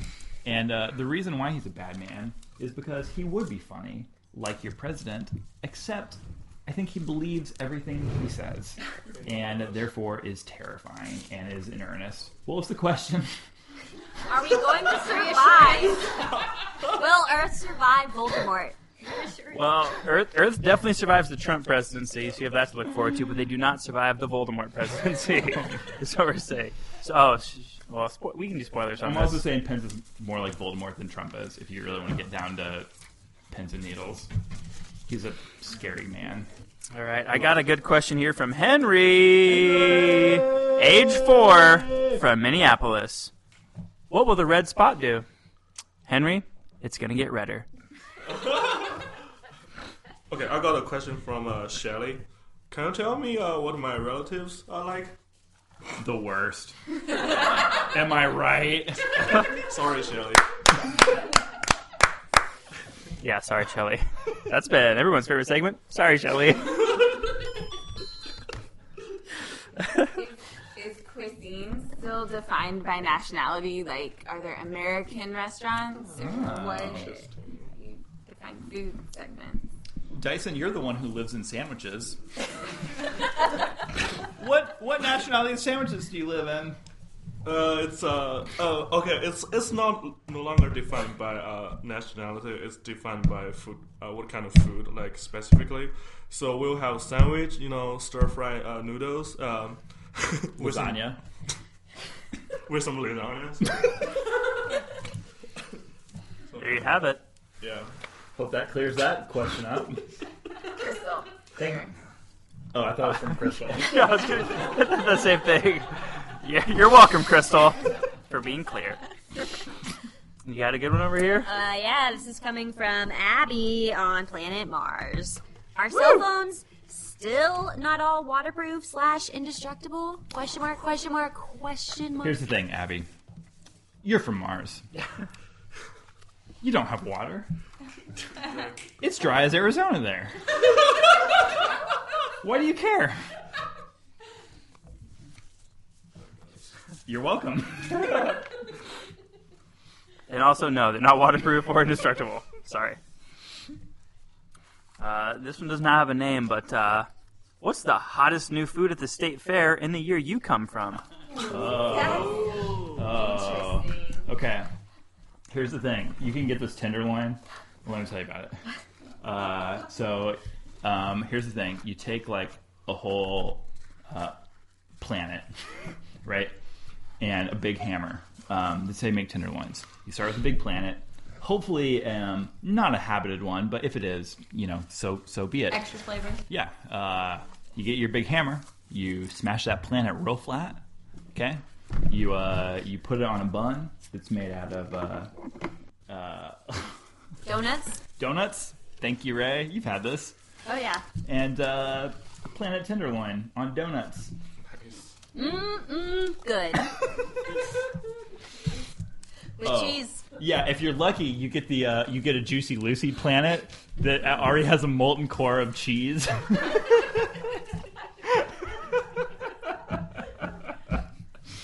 if you're lucky.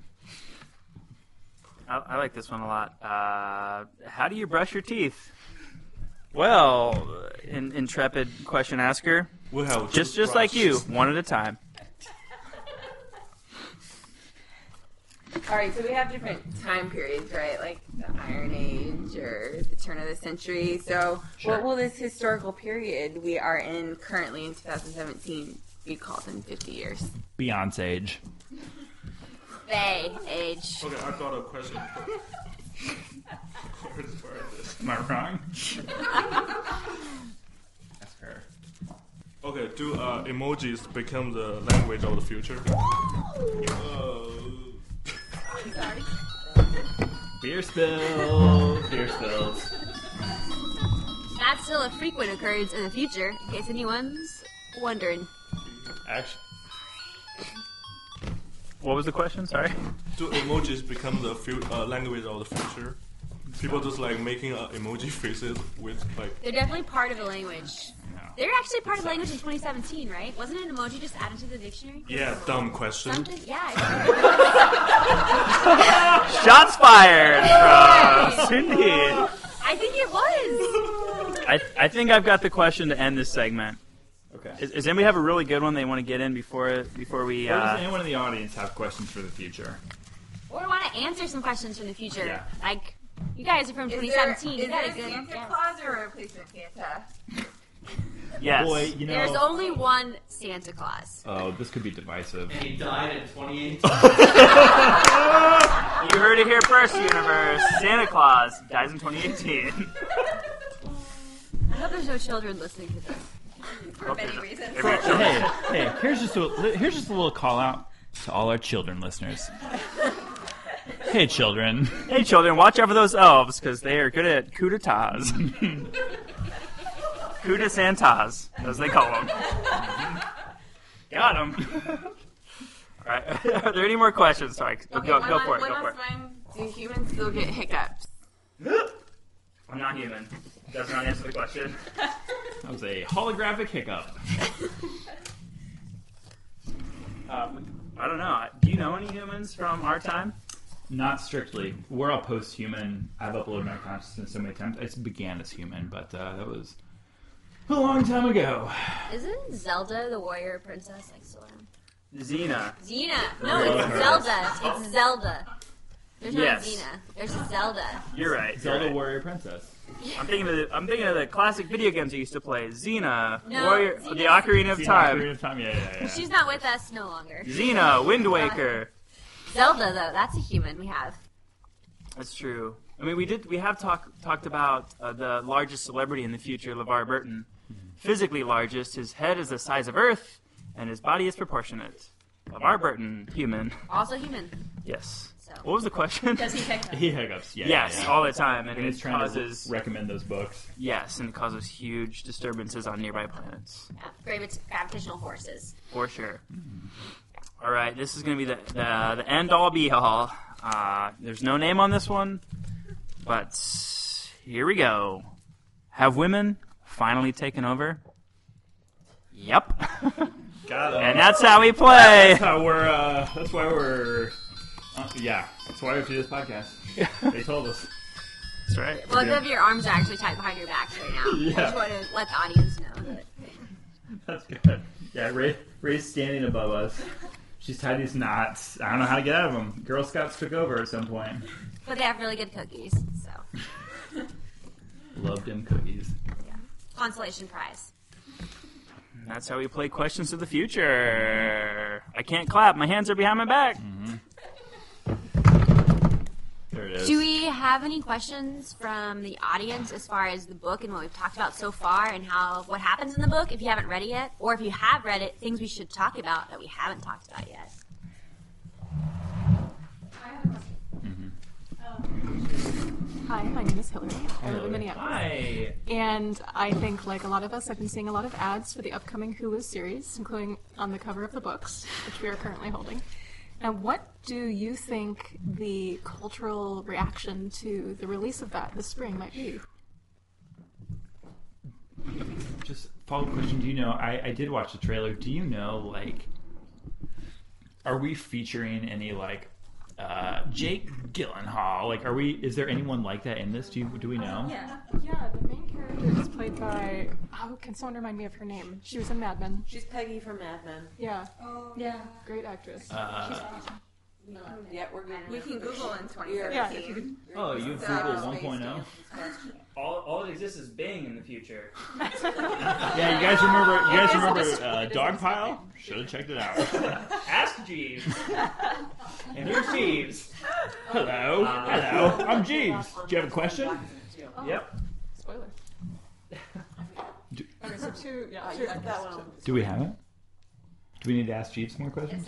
Yeah, let's go to Jeeves. Oh, hi, I'm Jeeves. Hey, Jeeves. I, I'm from How the many dock. legs do you have? Just these fish legs. Jesse's fish legs? Yep. I too worked many. at the fi- I'm a fishmonger, actually. People don't know that about me. And that's been Ask Jeeves, everybody's least favorite segment. Okay, so that's she's famous. Um, so is he. Elisabeth Moss. Okay, So we're, we're we're, thinking- Elisabeth Moss is Offred, and Samira Wiley is Moira, mm-hmm. So Samira Wiley from Yeah. Orange is the New Black. Mm-hmm. and Elisabeth Moss from Mad Men. whoa, okay. and Joseph Fiennes from Shakespeare in Love and shit, and Alexis Bledel from Gilmore, Girls. Can you which I don't can you please answer this question? How is what's the reaction going to be? Do you think in April? to this show? Yeah. Every woman's gonna watch it, and some dudes too. I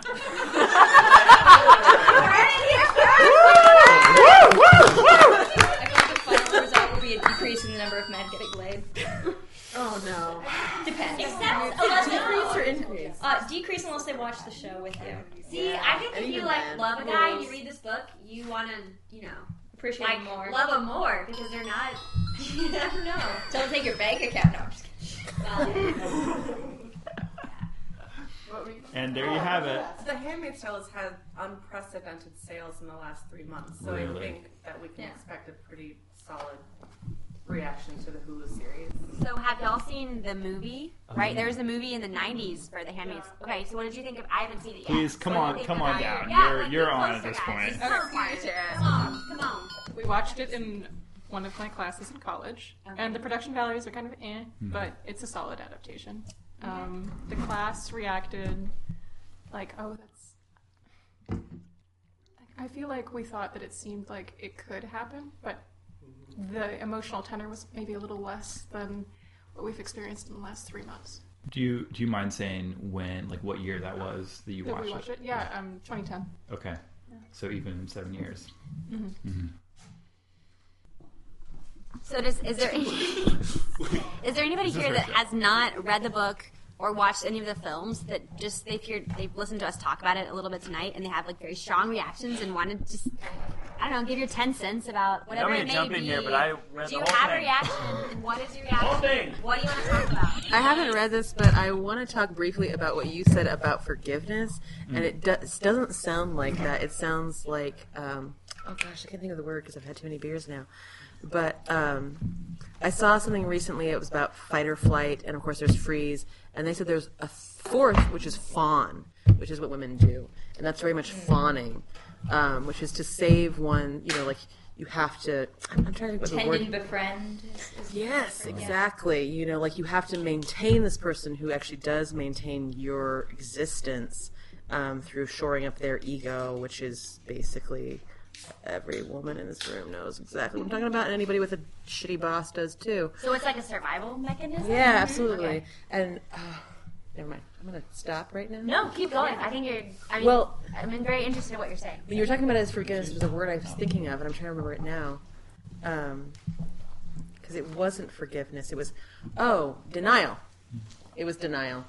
Okay. Um, deni- like like like gaslighting. In what do they call that?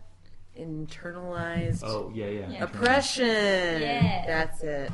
Okay, so it wasn't a conscious, intentional. I'm forgiving you for doing this. It was more of a like defensive mechanism of you're saying this and in order for me to survive I have to treat you as a human, which means that you don't really mean what you're saying. In order for kind me to like look you in the face again, I have to think that maybe you might be a decent some human mm-hmm. being somewhere in there. Okay, turn you from a monster to like an actual person. that's Yeah, who has con- conflicting, you know, views and feelings, and maybe somewhere deep in there, you're, you know, a decent person. Gotcha. Yeah, I like that. I mean, she does that again and again in the novel, where he's saying things, and again, he's not a monster. He's just very ignorant of what's going on, and he's one of the men that was a part of the think tank that developed this program to save everybody. Can I can I jump in here a little bit? Yeah, you just do. said he's not a monster, and they talk about that woman that's the mistress of the SS officer, Mm-hmm. who was like, "No, he's a totally decent guy. He loved his dog. I dog." didn't say he was decent. I said he wasn't a monster. Okay, right, but what what qualifies your monsters?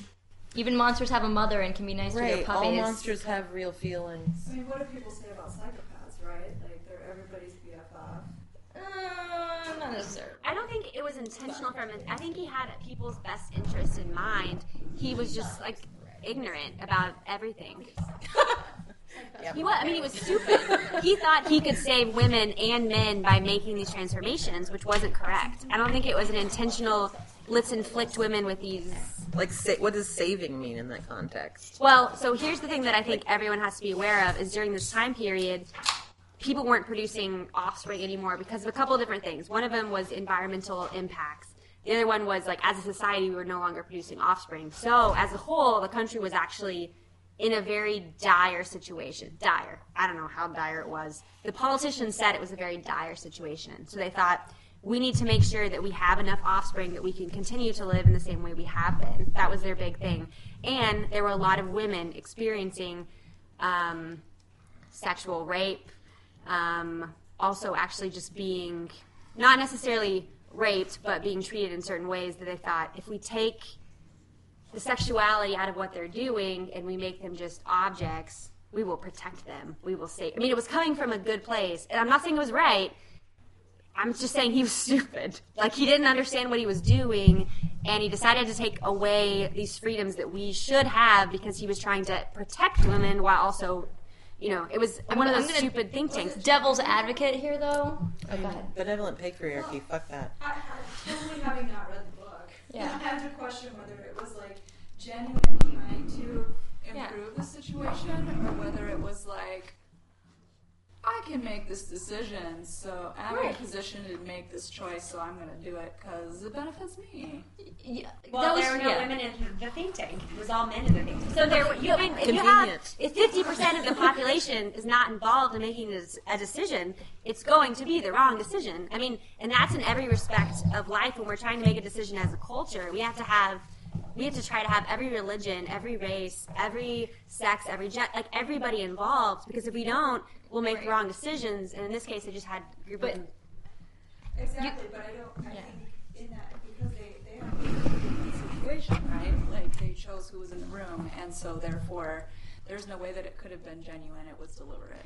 Right, and I remember how they say better isn't better for everyone. The the unspoken second corollary to that is better is better for someone, right?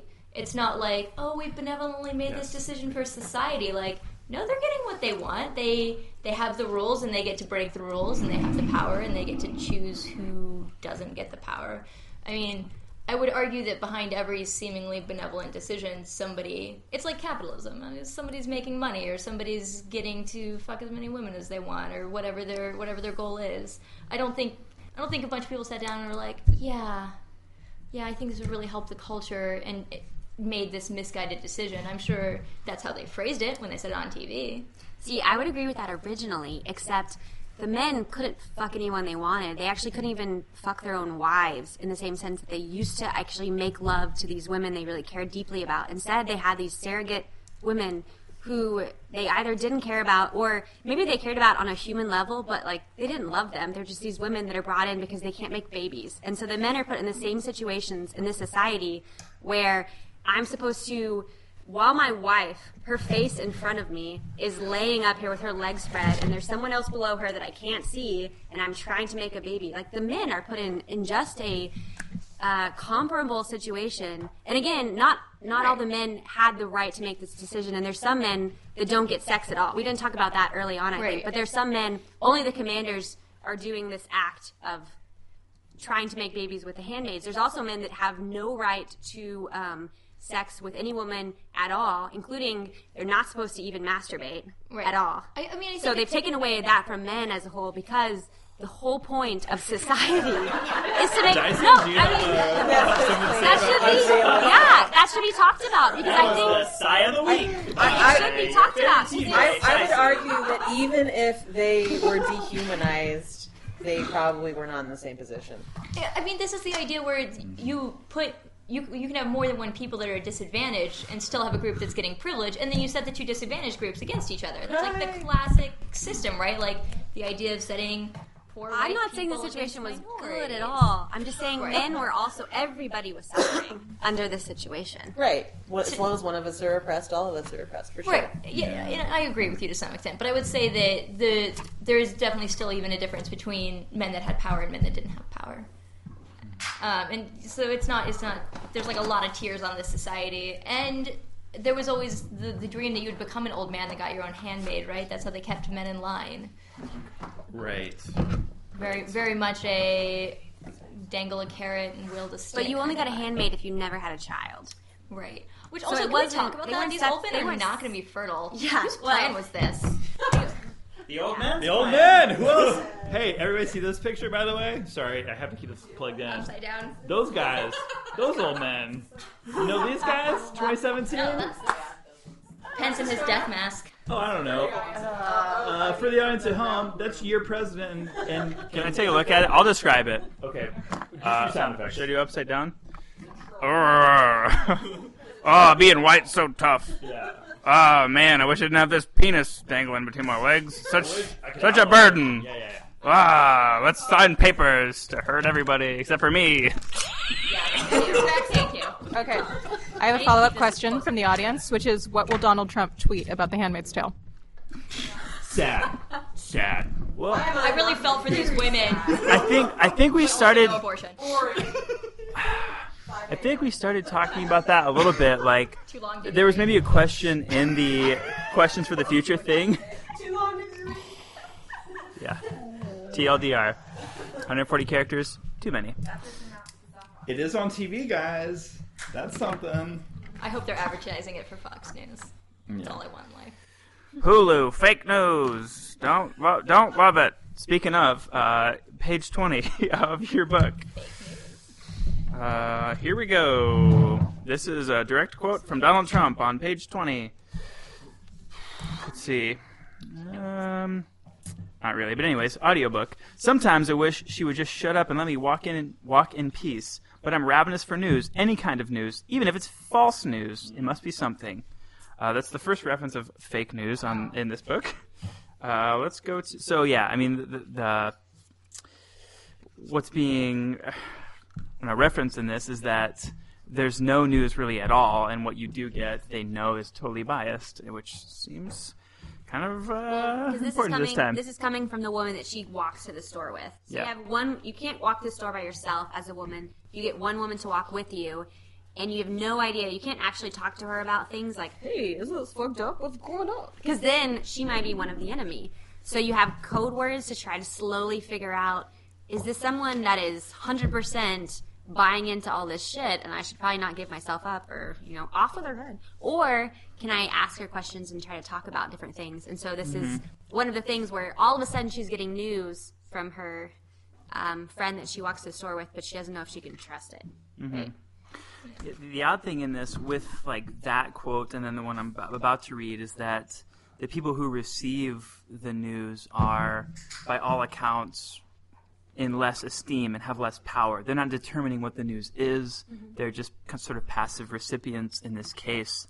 And the weird thing with your current president is that he wields that sort of against the media itself, saying like anything that's reported against me is false news. I'm the victim here, uh, and not the recipients of the false of the really false news. It's such like a, uh, I don't know a clusterfuck of like. uh, I can't even explain it because It's, it's, so scarier absurd. than freezing your fucking bank account because he's freezing the information or like trying to cut off different sources or at least terrify enough people that they stop listening to those sources altogether and they Mm-hmm. get their information directly from his press secretary, who's also a scary guy. And, and fear is coming up in both the book and in our current society that if you there really isn't anything to be afraid of. There's not more crime in the cities. There's not more terrorist attacks. Not significantly more. And but it's easy to create fear. And then when you've created the fear, then you can say that you need the safety. Hmm. Well, I mean, when the people who are supposed to keep the people in power in check, the media, who by all accounts legitimately do have sort of less power. I mean, their power is in the reportage and the, you know, how deep they're willing to go and investigate and report on these issues.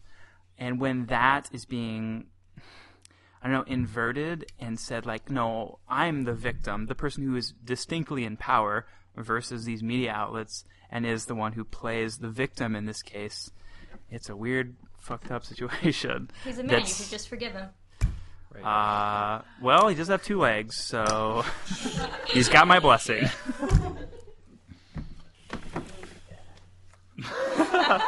And that's been your real Minnesota corner. Oofta. should go back to the audience. They have really good stuff. Yeah, I know. This is. They should have been conducting the whole thing. Honestly, to, to be I- fair, me and Brent should have walked off immediately. might have been the- I know this might have been the best one yet because we've sh- shut the fuck up and listened for once. well, I mean, is it about that time? Or are there a I, lot? nope, nope. Okay, I got Let's get into one it. thing I want to do. Um, there, I've got three more segments. there's this, there's this um, idea throughout very early on page 11 in my copy. Um, I, I noticed like there's just this turn of phrase that margaret atwood used um, when offred is saying she says I, I hunger to touch something other than cloth or wood. I hunger to commit the act of touch. Uh, and so when she used that that turn of phrase like this idea of just physical touch um, in, in this case as being like the, you know it's like an act of treason you know like you say the act of as if it's something that like is a crime right? And um, so I, I made notes just throughout like every time that she uses this language of touch uh, just to see how it was used. And so in this case it's like a criminal act. Later on in page 52 it's uh, there's evidence she can see on her mattress in the room that she's in of like uh, of like intimacy, like of some kind of sex act, uh, like left on the mattress, right? Which is an just an evidence of touch that she doesn't experience herself. Um, on page ninety seven, uh, let's see. I think she just wants someone to. I'm sorry, I have scarce notes on these. Um, she she like longs for someone to touch her. Um, page ninety nine. It's just it's good to be touched. Um, and, I, don't, I don't know. There's this idea throughout, and then later on, I think the last instance I had of it in here was when there's these situations the uh, where the women and the men have their own separate. Um, gosh, I for, I'm sorry. I'm sorry. I've uh, I'm not running this podcast, which is great. The salvagings, and so the idea is you bring all the men together, you get them kind of rallied up about like accusing other men. With women, they get to participate in that as well, but it's their own thing. This these salvagings, and so this one man, I forget what he's been accused of, is thrown over to the handmaids. Rape. He's been accused of rape. Bingo. To be destroyed. And so the idea is you get all these women to physically murder him in this crazy, like, free for all. In order to, like. She created know, a special word for it. What was it? It was Par.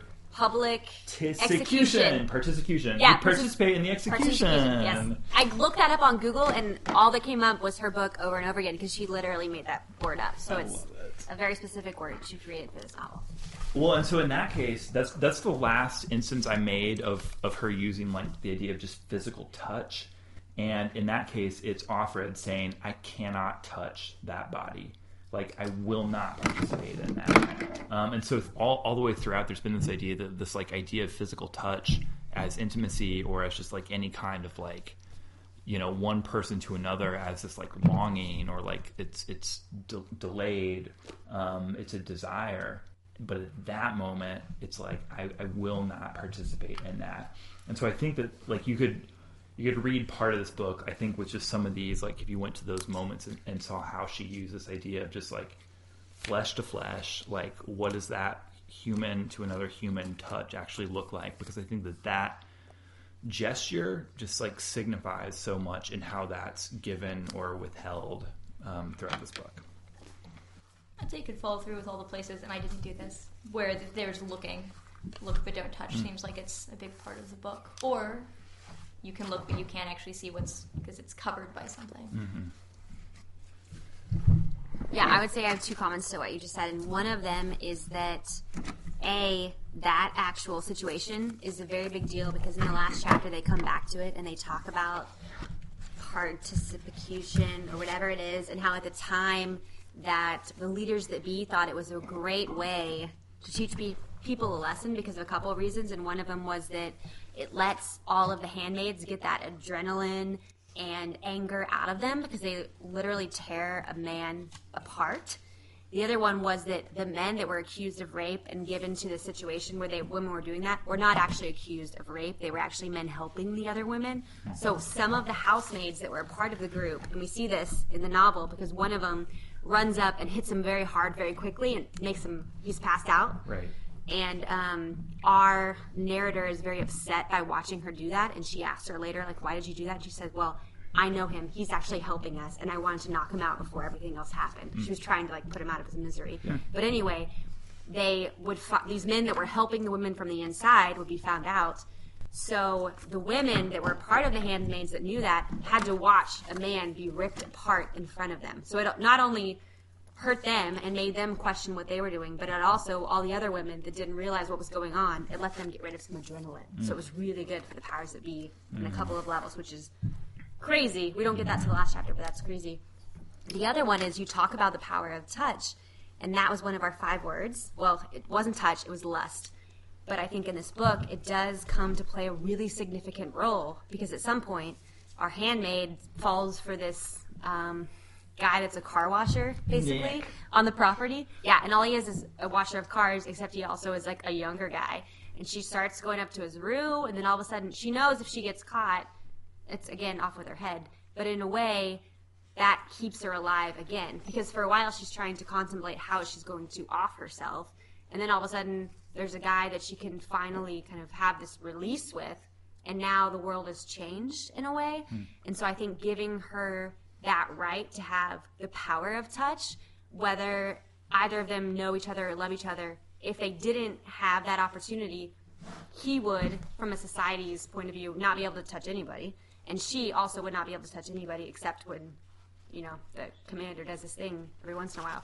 So I think that is a very, very powerful undertone in this book because that actually saves her for a while. She decides not to kill herself, continues to go on these rendezvous, rendezvous with him, and in the end, whether she survives or not, we don't really know. The book ends very quickly. His friends basically take her away before Yeah, talking about happens. that relationship, there's this phrase uh, about like I'm going to memorize this. I'm going to live in that image of of like this moment, like this human contact. And there's what I was looking for earlier before our break uh, was uh, um, she says uh, she wakes up. She says maybe I was drugged. Maybe what I'm living is this like paranoid fantasy. But she says no. I know where I am and who and what day it is. These are the tests, and I am sane. Sanity is a valuable possession. I hoard it the way people once hoarded money. I save it so I will have enough when the time comes. And I feel like that idea of like, no, I know exactly what this is. I know exactly the stakes, um, and and maybe this is like hell, literally. Um, but I know that I'm sane. I know these are the facts. I'm gonna hoard that information or hoard that whatever, like what whatever that small bit, like maybe it's sanity that actually gives her power in this case, you know, or transparency or whatever. And and that's what what you hoard in times of when it seems like of upheaval or how did these people get in power? Um, what you have is your sanity, and you hold on to that and you fight for that um, moving forward.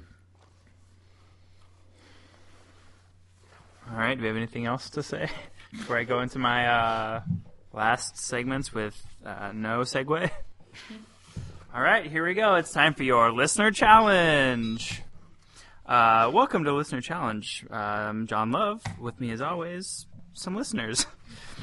Uh, welcome. So on Listener Challenge, we always do a numerically based game that nobody can possibly win because I always have the right answer.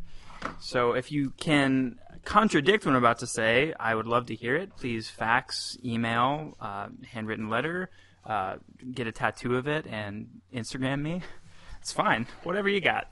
Anyways, in this book, Do you want to put a pin in that? Because let's put a pin in it. If anyone wants a tattoo of, from the future of our favorite teammate Dyson, now's the time to come down and get it. Who wants it? Who wants it? Who wants it? Come on down. Come on down. Woo! What's your name, stranger? Taylor. Hi, Taylor. Uh, you, where would you like this tattoo of our favorite teammate Dyson? All right, let's. Uh, On your face. On your face. Yes. On I know how to do this this time. Uh, for those of you who weren't here two weeks ago, John and I tried to tattoo ourselves with the plastic still on, like a couple of idiots. Uh, oh my god, yeah. Okay, this one? Yeah. Okay. And uh, here we go, here we go, here we go. Yep, this is the bomb. This is everyone's favorite segment, the second best very visual bit on a audio format of the week. It's the tattoo's going on. It's being wet. Yeah, you want to do sound effects? Wipe, wipe, wipe. H2O, H2O, H2O. Yeah. Tattoo transfer. what What is this? What What is this? What's that sound like? Rip. Rip. Oh my god!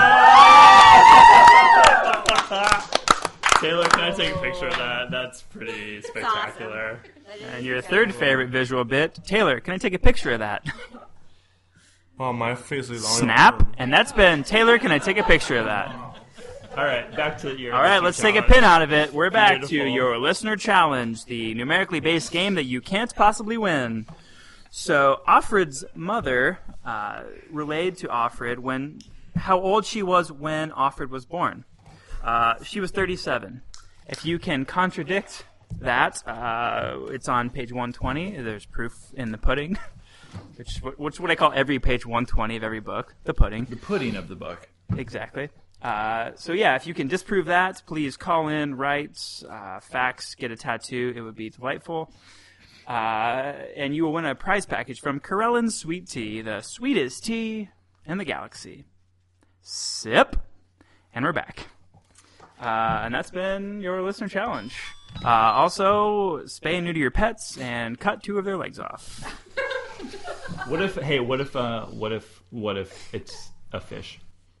Cut two of their fins off. Just kidding. Fish are fine. Actually, uh, add two legs. they have no legs, as far as I can tell. If you got a snake, add two legs. You got a spider, cut six legs off. You know how it goes. Get it to two legs. It's fine. I'm a weird future bigot. You got any other uh, segments? What do you got? Uh, yep. Sorry. Welcome to everyone's favorite segments. It's rating systems. What- do you, I'm gonna put a pin in that. Let's put a pin in it. You normally have an axe to grind, John. Uh, it's time for your axe to grind. Welcome to axe to grind. Uh, I'm gonna If go go ahead. throw it over this way, this is unprecedented, but I actually have an axe to grind this book. I never do. Oh oh boy. Uh, my, my axe to grind this week is Brent stealing my segment. Okay. Here we go, Brent. Let's hear it. Okay. On. So normally axe to grind is John just bitching a lot. I realize he hasn't done that yet this episode, so I, I apologize, everybody. He's been a saint this whole time. He's the real hero. Um, on page 225 in the paperback copy, Offred is explaining about falling in love. I'm just going to read you a little audiobook. John, see if this hits you the same way it hit me. Uh, she says, Falling in love, I said. Fall- falling into love. We all did it then, one way or another. Uh, it was the central thing. It was the way you understood yourself. Here's the part. If it never happened to you, not ever, you'd be like a mutant, What? a creature from outer space. Everyone knew that. John, if you're falling in love, we're creatures from outer space. I resent the fact. Was that a question? Have you ever fallen in love? Question mark. I resent the fact, comma. No, no punctuation necessary. I fell in love with a mannequin that did had, had no upper body. Just a pair of legs. I resent the fact that uh, the offer would suggest that creatures from outer space couldn't fall in love. I try to do it once every day. That's been my yeah. Thanks. Welcome to Brent's Love Corner. Uh, fall in love. I'm gonna shut up. This is not, love, uh, falling it, you dummy. gun? That's been Brent's Love Corner. All right, I'm done. Thanks. Thanks for your Instagram. Uh, and we're taking a pin out of rating systems. So let's take a look. It's in a book. Rating systems. Hello, universe. I'm your host, John Love. With me, as always, Brent Aldrich and some people from uh, the, the future, people from the past, people from Minnesota. Let's give a hand to all those folks. All right, so let's start to my left and work our way around the table. Brent, what do you rate this book? Okay, I'm gonna rate this. We've been here in Minnesota for a month.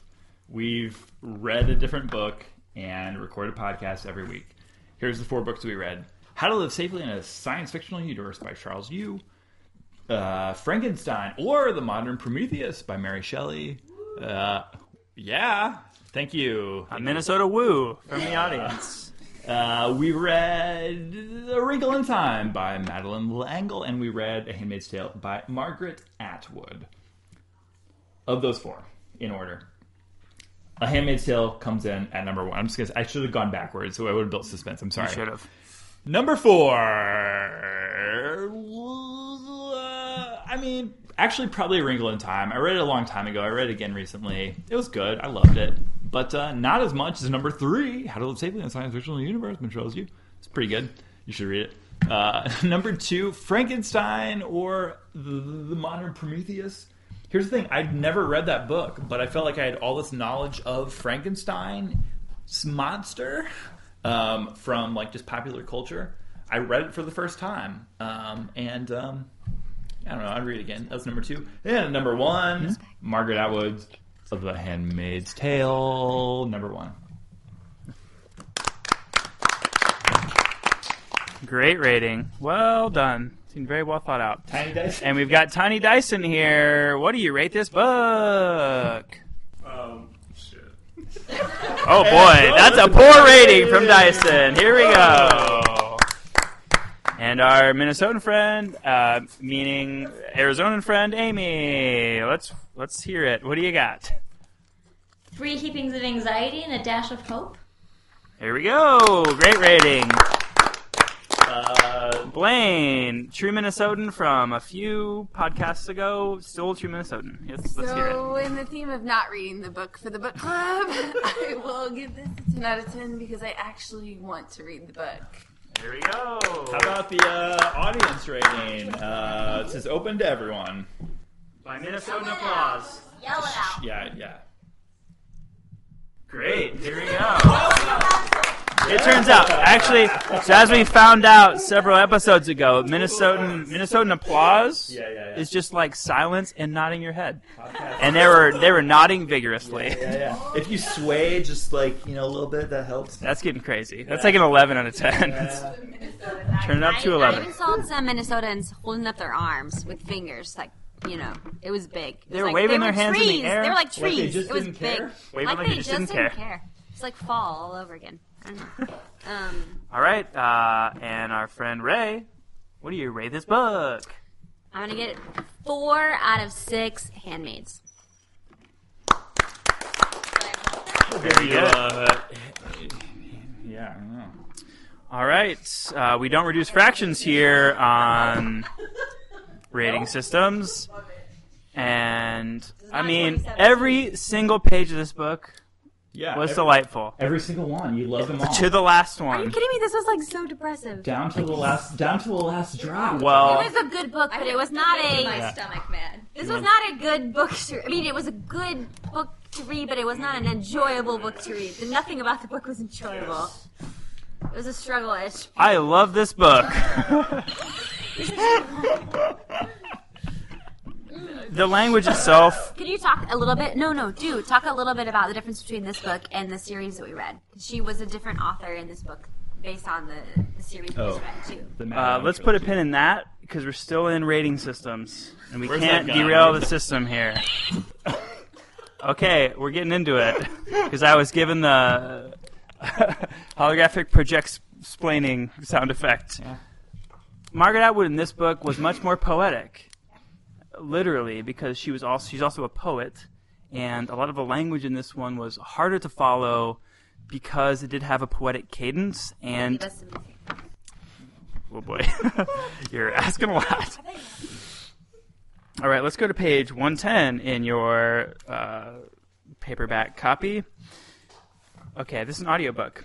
I sit in the chair and think about the word chair. It can also mean the leader of a meeting. It can also mean a mode of execution.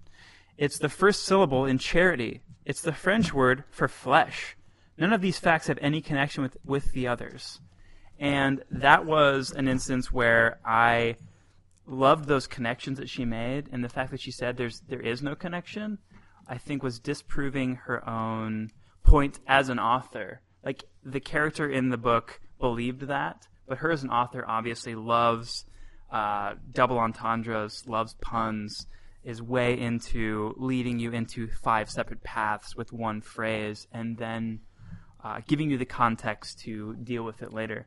So I think that this was there were a lot of kind of fun, interesting, poetic loose ends in a lot of sentences, a lot of paragraphs in this book. Um, that's yeah, I think it's different from the MaddAddam trilogy, which was a lot more strictly descriptive of the universe, even though she still used a lot of different forms uh, and a lot of different ways of representing that world. I'll, I'll back you up just slightly. I do have these notes to say, like Margaret Atwood, a genius with with her use of language itself, her use of words.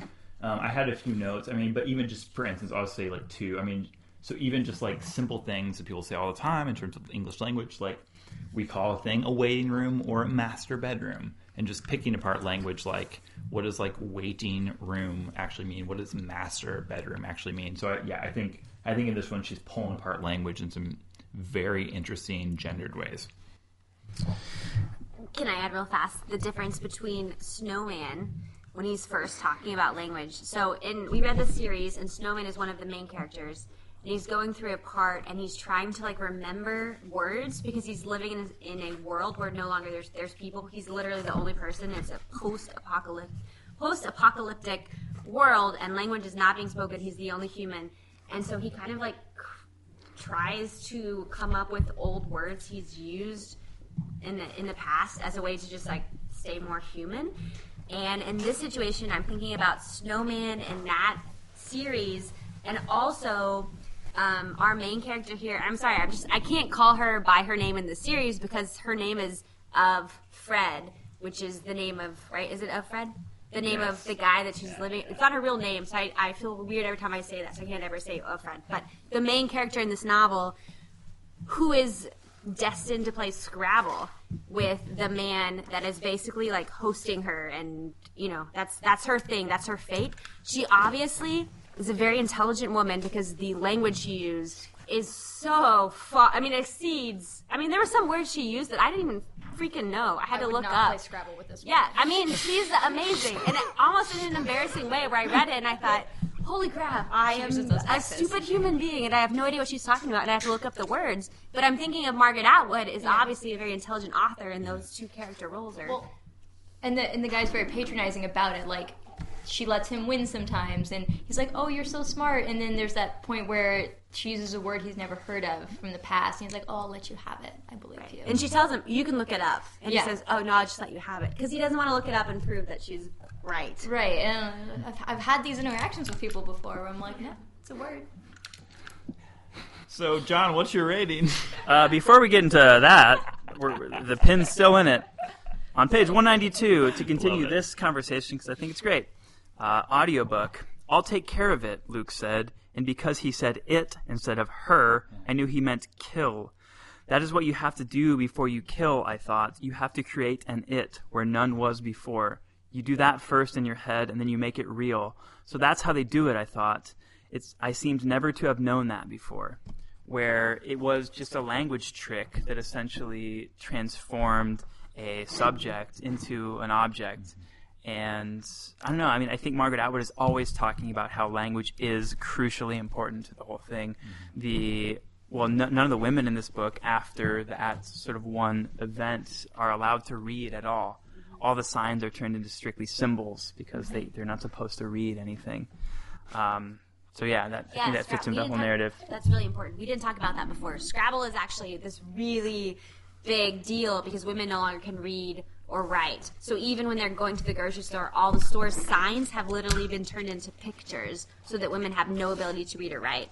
And the character in the series, when she's playing Scrabble with her commander, there's so many words, and again, words that I've never heard or used before in everyday life because I'm a dummy, obviously. But that she knows and remembers from five, ten years previously.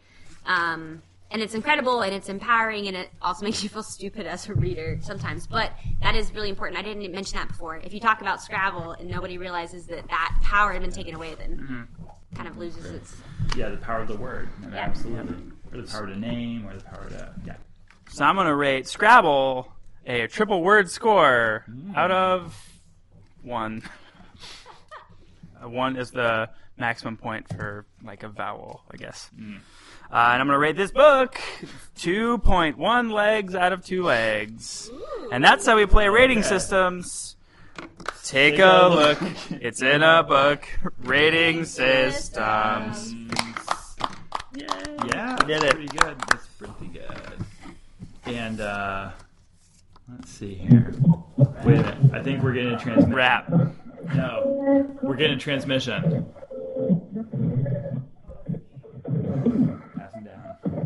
Brett? Brett? John? John? Brett? Steve? Steve? Can you boys, can you boys hear me? Brett? John? Steve, is that you? Uh, Steve. You can hear this. Uh, you should be set up to get back. I've got the hole patched in the ship. I got the wires patched up for the space-time continuum module. Should be Steve. good to go. Uh, I've loaded up some of them frogs you boys left on He's the loading up the frogs. Uh, send This is Steve. send through if you He's want in to the do a future. cut before It's we put engineer. your bodies through that through that mess. Um, just uh, hit the big red button on Okay. the control panel if Okay. you're mobile out of the out of the pod. Okay. Just hit escape on your computer. Yeah. That should should send you right right through. He sent him Uh, through? you'll Get the frogs there Whoa. He sent him Frogs through. Just reverse the channel and, and send you boys through. Okay. I'll see you soon. Steve! Be safe. Hopefully you Steve! get there. So is he sending frogs through? Send frogs! Ah! Ah! Steve, they're working! It's working! It's ah! working! There's frogs everywhere! Chihuahuas abound! Everywhere! Chihuahuas abound! Steve! All right, well, I guess We're he's gonna make it home. All right.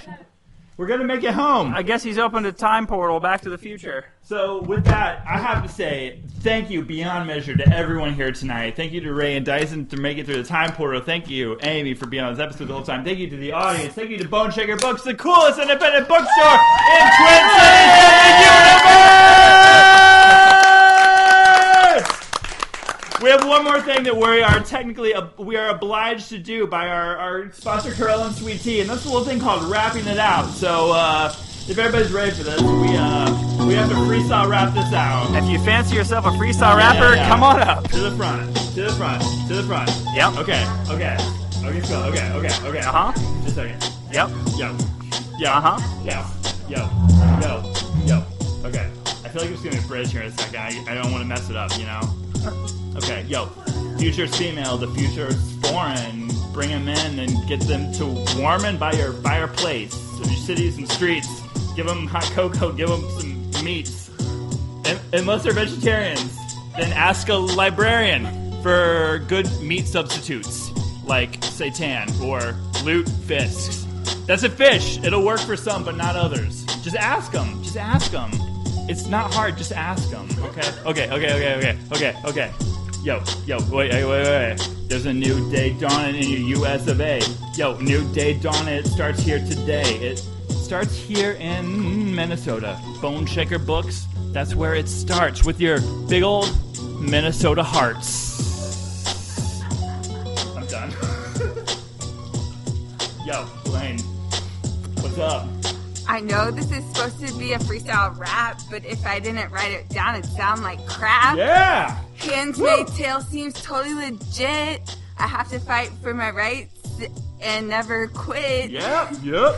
Glad this podcast has an open mind. Good days will be ahead for those who fight for our rights. Woo. Hope everyone likes some soda beer. May this time very well here. good here. The future has left us with a good time. So much so that I get to rhyme. Woo! Woo! Woo! Woo! Woo! Yo, yo, Yep. Yep. yo. Yep. Uh, happy that we're all here today. I'm happy that I can come and play. I feel like I messed up big time. I Don't rhyme can't with even rhyme. rhyme. in time with rhyme. Classic us. Uh, future us is better. Uh, future Earth is not wetter. Sorry, it, it uh, It's a bummer. it all dries up and becomes a desert planet. So No spoilers, though. Look for sandworms. No spoilers. Uh, Dune is about Earth. Sorry. Uh, it's been fun. Uh, Birth is the thing I wanted to rhyme with, but that doesn't make any sense. See you guys. It's been fun. Yeah, oh my god, thank you for coming. thank you, everyone. Uh, this is amazing. You've made us better. You've made us better. It's good. Whew, You're dismissed.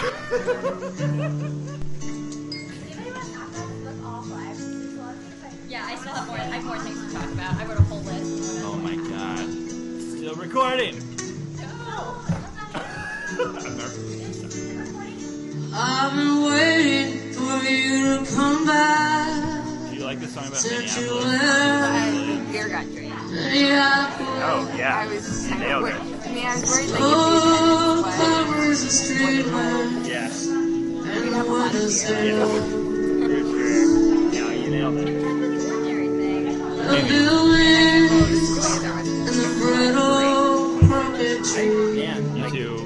Audrey they, this is the best they kids were had it. They nailed it. Like, there's no time and space. Dead leaves of December, Yeah, the park at six hours.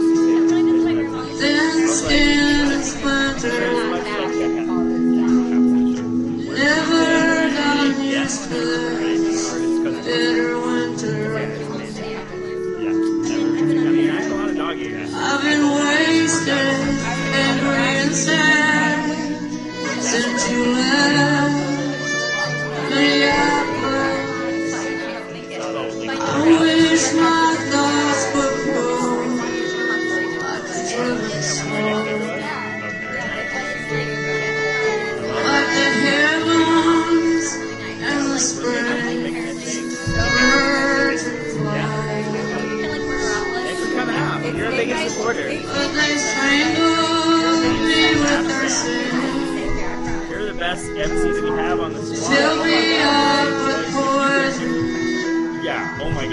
You're the Wu Tang Black man. We're like that, but you're better. We're like, we're like, oh my god. I figured I god. had to follow the last I can always trace it back